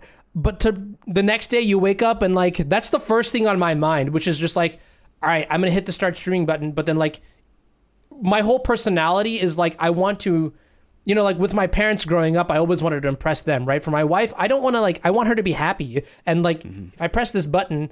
And you know, then I just think like, well, is it is it worth it here? And and and, and that's why like you know she's also a part of this even though she doesn't do anything like for it she's she's actively engaged in this and i'm really grateful for that it's it's it's good to have like someone on my side you know what i mean um, even if it is kind of tough for them at some points of time uh, so yeah i don't know that's a little bit me being like squishy but th- that is the truth of it so yeah i i know you're not going to probably listen to this podcast maham but thank you yeah Yeah, no, no. This is this is some real shit, man. Like every streamer I've talked to on the podcast, like they all have anxiety. Again, I'm not gonna list any names, but like Yeah, you'd yeah. be surprised like how how much anxiety they have. Even like, you know, when they're talking about streaming like another game or another format, is this gonna lower my viewership? Like, is this gonna like cause Yeah. someone to unsubscribe to my channel? Like, you know, it's it's it's some it's some tough stuff. The the other thing I'll, I'll just say is that I can't remember which one it was, but it was like the CEO of one of the esports teams, and he used to be like a really big streamer. I think at one time he was like one of the biggest Counter Strike streamers on on Twitch, like way back in the day. And he was mm-hmm. just saying that as a streamer, there's almost this mental tax that nobody talks about. It's like because I think I think for you for sure, like you've developed an audience to the point where you're gonna have people who basically hate watch you, like people who Yeah. like will just follow you. I already know a couple of these names. I'm like, again, I'm not going to list the names, but it's Ah. like people who are miracles players. I just like want to see you, like just watch you. They're just like obsessed with you, and they're just like posting. Like basically, the tax is like every day you wake up and you know that somewhere on the internet, on a subreddit, someone has written something negative about you, and it's just like you just have to accept that these people who don't who who see you every day, who think they know you, but in reality they don't know shit about you and like your yourself personally, like on a on a level beyond what you're what's on your stream, and they have something to say about you, and you just have to sort of like accept it. You know what I mean? Like it's it's Oh, weird. yeah. It's a weird feeling. Yeah, I mean, like the thing is, is like just I'm thinking about this right now. Like, imagine if someone said something mean to me on stream, and then like I got really sad about it. Like, who the fuck wants to watch that? You know what I mean? So Yeah, you- I know. You don't want to go into like Twitch fails subreddit or something. Yeah, and Just then like start crying. immediately, yeah, immediately the first thing I have to do is be like, all right, take a deep breath, ignore what they said, don't even don't even register it. You know, keep that smile going, and like keep continue doing what you're doing because there are a bunch of other people there who are you know positive and want to see whatever it is you're doing. So just like ignore the one liner. Someone is really just trying to get in your head, like all that sort of stuff. You know, I mean, you're not you're not gonna. I don't think you. I don't think you've gone done that yet on your stream. Like you, you haven't gone into like Hoogland mode, right? Where it's like you insta block anybody that says anything. Oh no, no, no! I there there are some things that I will block, but like personal, Yeah. like not not whatever, like that kind of stuff. No, not yet. Like Okay. Yeah. So so you do have to deal with it like a like a normal person. Like someone will say something like some dagger, even if it's just like they don't think it means anything. Like you just sort of you have to sort of get past it, right? Yeah, exactly. Like, or even if it's something as small as like I made one bad play, and then someone will be like, "Wow, I can't believe you made that play." Like, like okay, yeah, I know that kind of thing, right? Like you oh, don't you have to mean rub the it kind in. of person that says I'm going to unfollow you or something? oh yeah, or that thing too. Yeah, it's just like I don't know. So, but yeah, I th- I think the general vibe for me is like, suck it up, ignore it, move on. If if it really bothers me, I'll think about it later and see if there's like any merit to it. But in general, like when you're live, you're live. You you people are watching, right? Like you, Yeah. it's like my boss's boss's boss could be watching for all I know, and I gotta Right. make sure that I do a good job. So So what are what are some of your um, immediate goals? Like let's say maybe in the next year or two. Like what are some things you're you're trying to do as a content creator? Because I, I think mastering miracles is no longer the goal. So what's what's the what's the end game or the the one to two year outlook? Yeah, I think right now it's really hard to say what the future is going to be because I don't necessarily want to be like I don't look when some people they'll they'll they'll look at streaming and they'll look at Shroud and they'll look look at like all the top people and they'll be like, "Hey, wow, this guy makes like Shroud came back yesterday after a month of not streaming and made seventy thousand dollars, right?" And some hmm. people will be like, "Wow, I want that." And Yeah, I'm but that's just that. like a lottery, right? Honestly, that's just like survivorship bias too. Because for every shroud, there's like ten thousand people that are probably equally qualified that didn't get there, right? More than that, yeah, for sure. You're absolutely right. And so for me, it's just like the reality of the situation is like I don't need that. I'm I'm okay with like me, my community. The ideal world is where I could stream full time and not have to, you know, do anything on the side. I, mm-hmm. To the point where like I, ta- I ta- talked about to my wife about this, and I'm just like, I would graciously take a giant pay cut just to be able to do this that I'm passionate about day in day out, as opposed to like you know all the spreadsheets that I work on. And so I think that's like the end goal, but it's it's so tough to get there because for as much effort as I've put into it so far, I still need about 10 times the output to even consider, you know, that sort of transition. And that's where it gets really tricky because now you have to really start thinking about things financially like what is my business plan for growing? And I think that's the first thing that I need to figure out and then just create like a strategy for expanding my sphere of influence and just getting people to, you know what I mean? Like it's it's still like I'm laying the foundation for the stream even after all this time.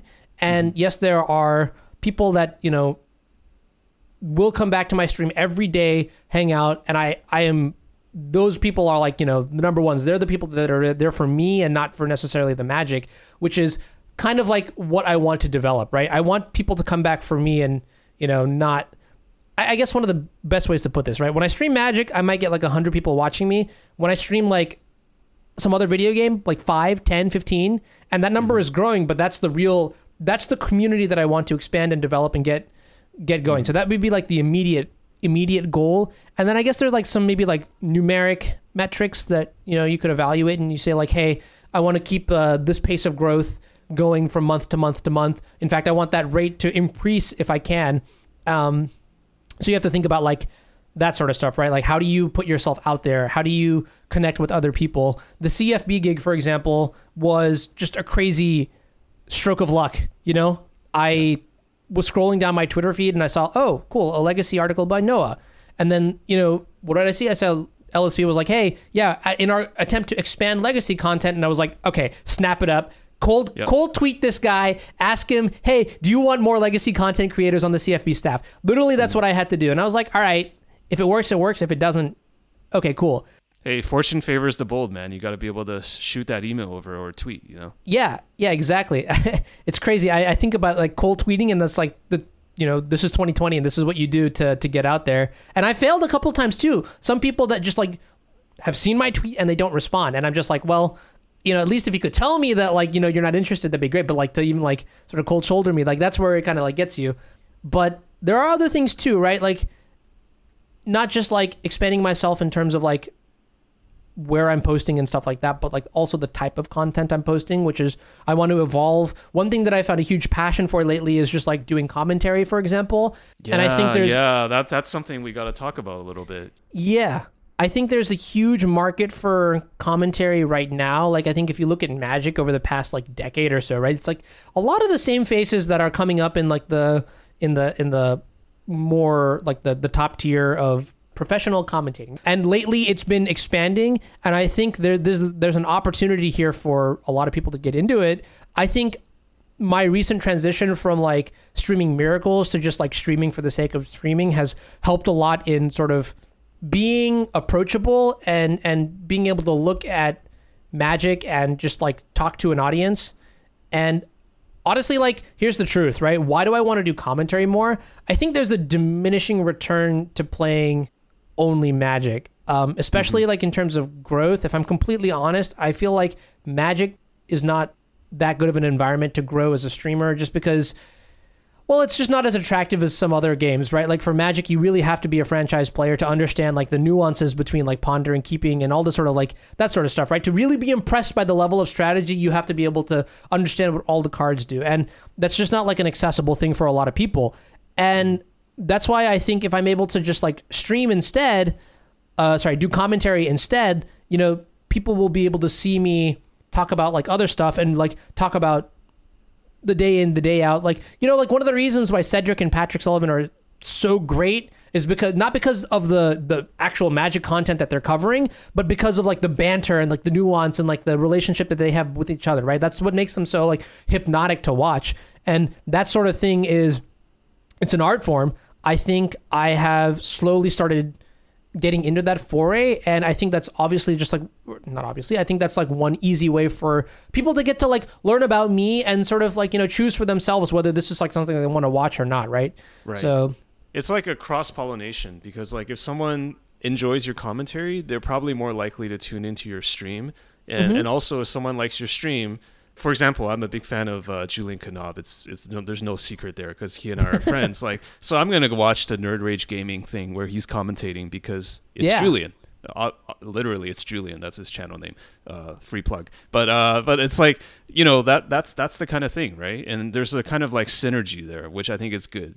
You know, you get your hooks out into different places. Exactly. And and this is also like the one thing that I want to stress is also like, you know, banging your head against the wall and just like streaming magic only day in, day out, that's not growth. That's insanity, right? Like you actually have to make sure that you're achieving something. And I think this commentary like this transition into commentary would be super cool as like an opportunity for me to like grow in another fashion like have my eggs not all in one bucket which is you know playing magic but also like this other skill set like that's one thing that about streaming that i think is actually seriously like not talked about which is not like you you invest so much time into it but then like how do you develop as a person right what are you doing Mm. to grow yourself if i if i my job right my day in day out like you could see i i got promoted why did i get promoted because I, was, I was able to do something better now i'm you a have a project manager deliverable, and it was like you did it, right? yeah, and then they throw more responsibility on you. You grow as a you know as an employee or whatever it is.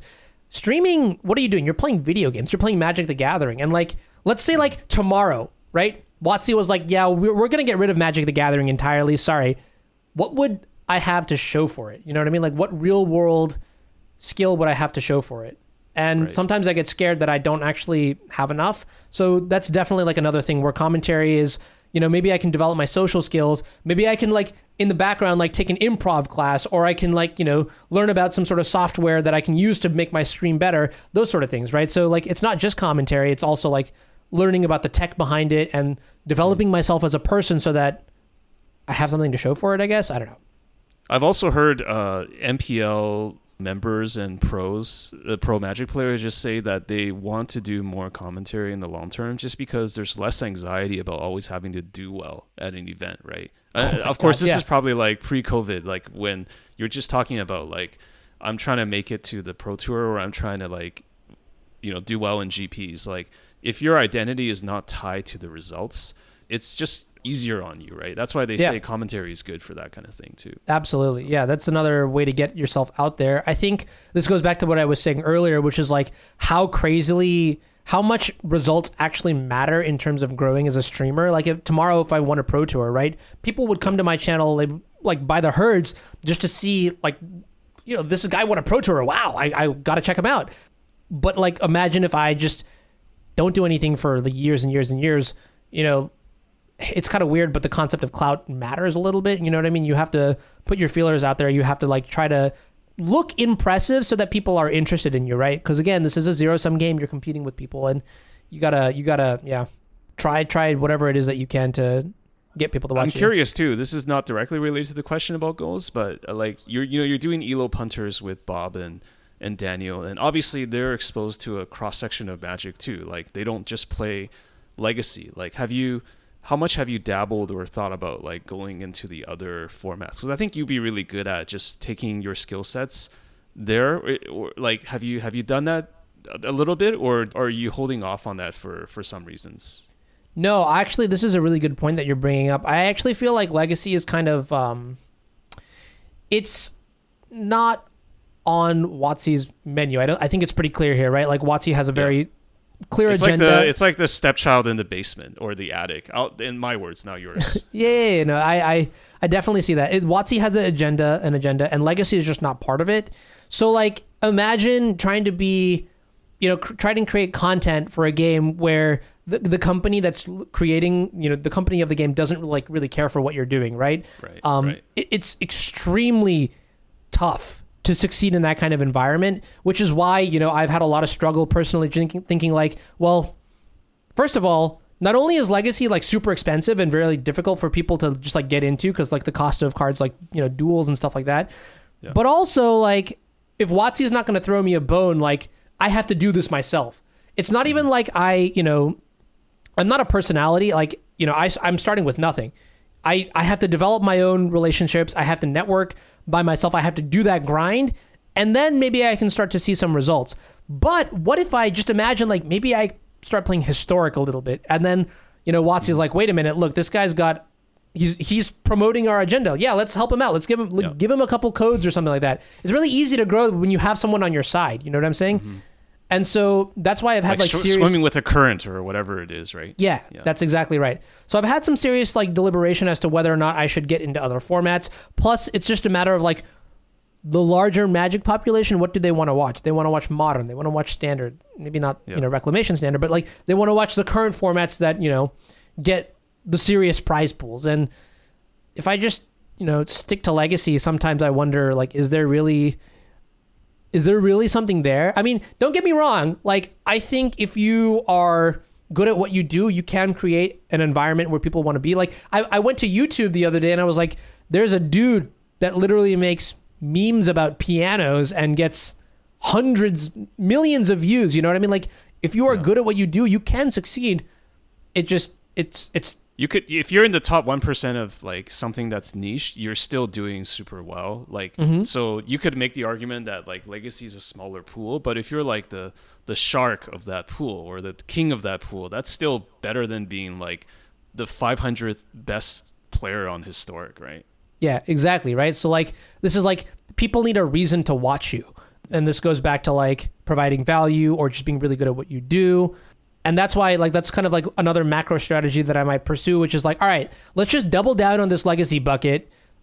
Uh, we'll find a way to we'll think about like the future later, but let's develop the stream so much under this like, you know, headspace of legacy. And then once we have like this this base, once we have people that are interested in me, then we can transition to something like slowly ease the population into something else, right? Like think about that from that strategic perspective. You know, like um, if I did get into other formats, it would be great to be able to do coverage and stuff for that. But like I also have to do the the legwork myself, learn about them, you know, play a bunch so that I understand the nuances, so that I can, you know, talk the talk and walk the walk kind of deal.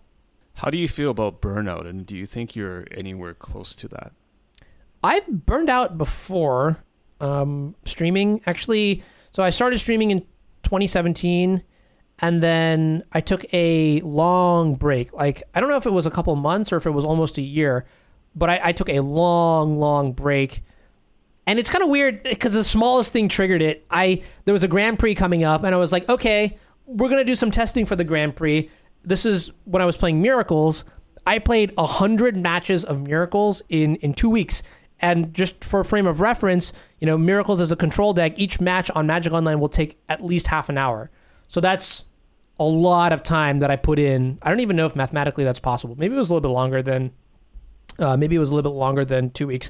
But after I finished that that goal, um, I was just like, oh god, I, I cannot touch magic. I like the thought of casting portent targeting myself just like made me sick. Physically discuss you, yeah. Yeah, exactly, exactly. So I played other games. I got my mind off of it, and it, it took so long, and I don't even know what got me back into it. Like one day, I was just like, "All right, hey, let's do it." You, someone was like, "Hey, fire up the stream." I was like, "All right, you got me. I'll do it, sure." And then like it started again. Now it's kind of like, for me right now, I think I'm in a pretty good spot where it's like. You know, like when you go to the gym and then like you skip one day of going to the gym and you're just like your arms are just like, oh God, you didn't go to the gym today? Oh, you feel like all like grimy and stuff. That's what it's like for streaming. I, I have that kind of drive in me right now for streaming, which is great. And I wanna I wanna use it to like keep pushing myself. Um, I am cautious about burning out. Um, I don't know what necessarily would cause that right now, but I think there's this whole idea of growth that I'm just like so selfishly absorbed in, obs- like you know, obsessed with right now that I want to keep growing. I, I want to keep, you know, developing this thing. It's it's it's it's got me covered. So right now, like I don't think I'm worried about it, but like it is possible that like one day I wake up just like you know math or computer science. And one day I wake up and I'm just like I'm not really about this anymore. So it's it's um it's it's weird. I don't know. yeah. No, no, that's that's that's real, man. That's real. Just to kind of uh, close things or wrap things up, like let's do the plugs. Like, where, where can people find you? Like, what's the best place people to find you on on the inter- internet? Yeah, well, obviously, like streaming, including uh, twitch.tv slash unzidmtg is the easiest place to find me. Also, you know, hit me up on Twitter. I am extremely accessible.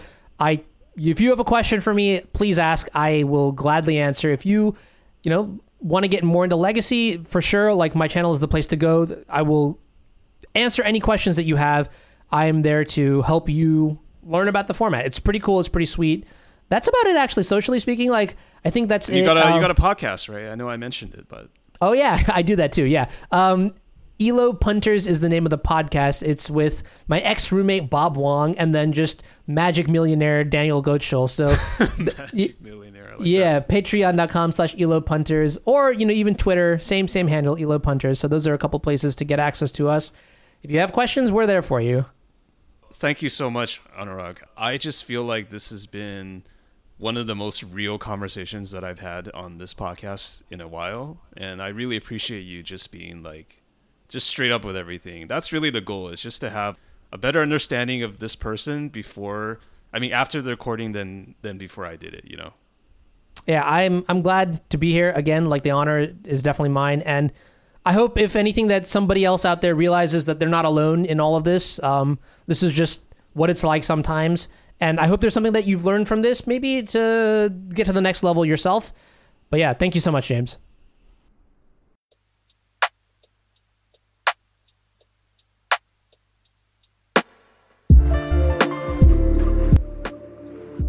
Thank you for listening to this episode of Humans of Magic. To get more information about the show and to join the mailing list, please visit humansofmagic.com. And don't forget, the Humans of Magic book is now available on Amazon for both paperback and Kindle. We'll see you next time.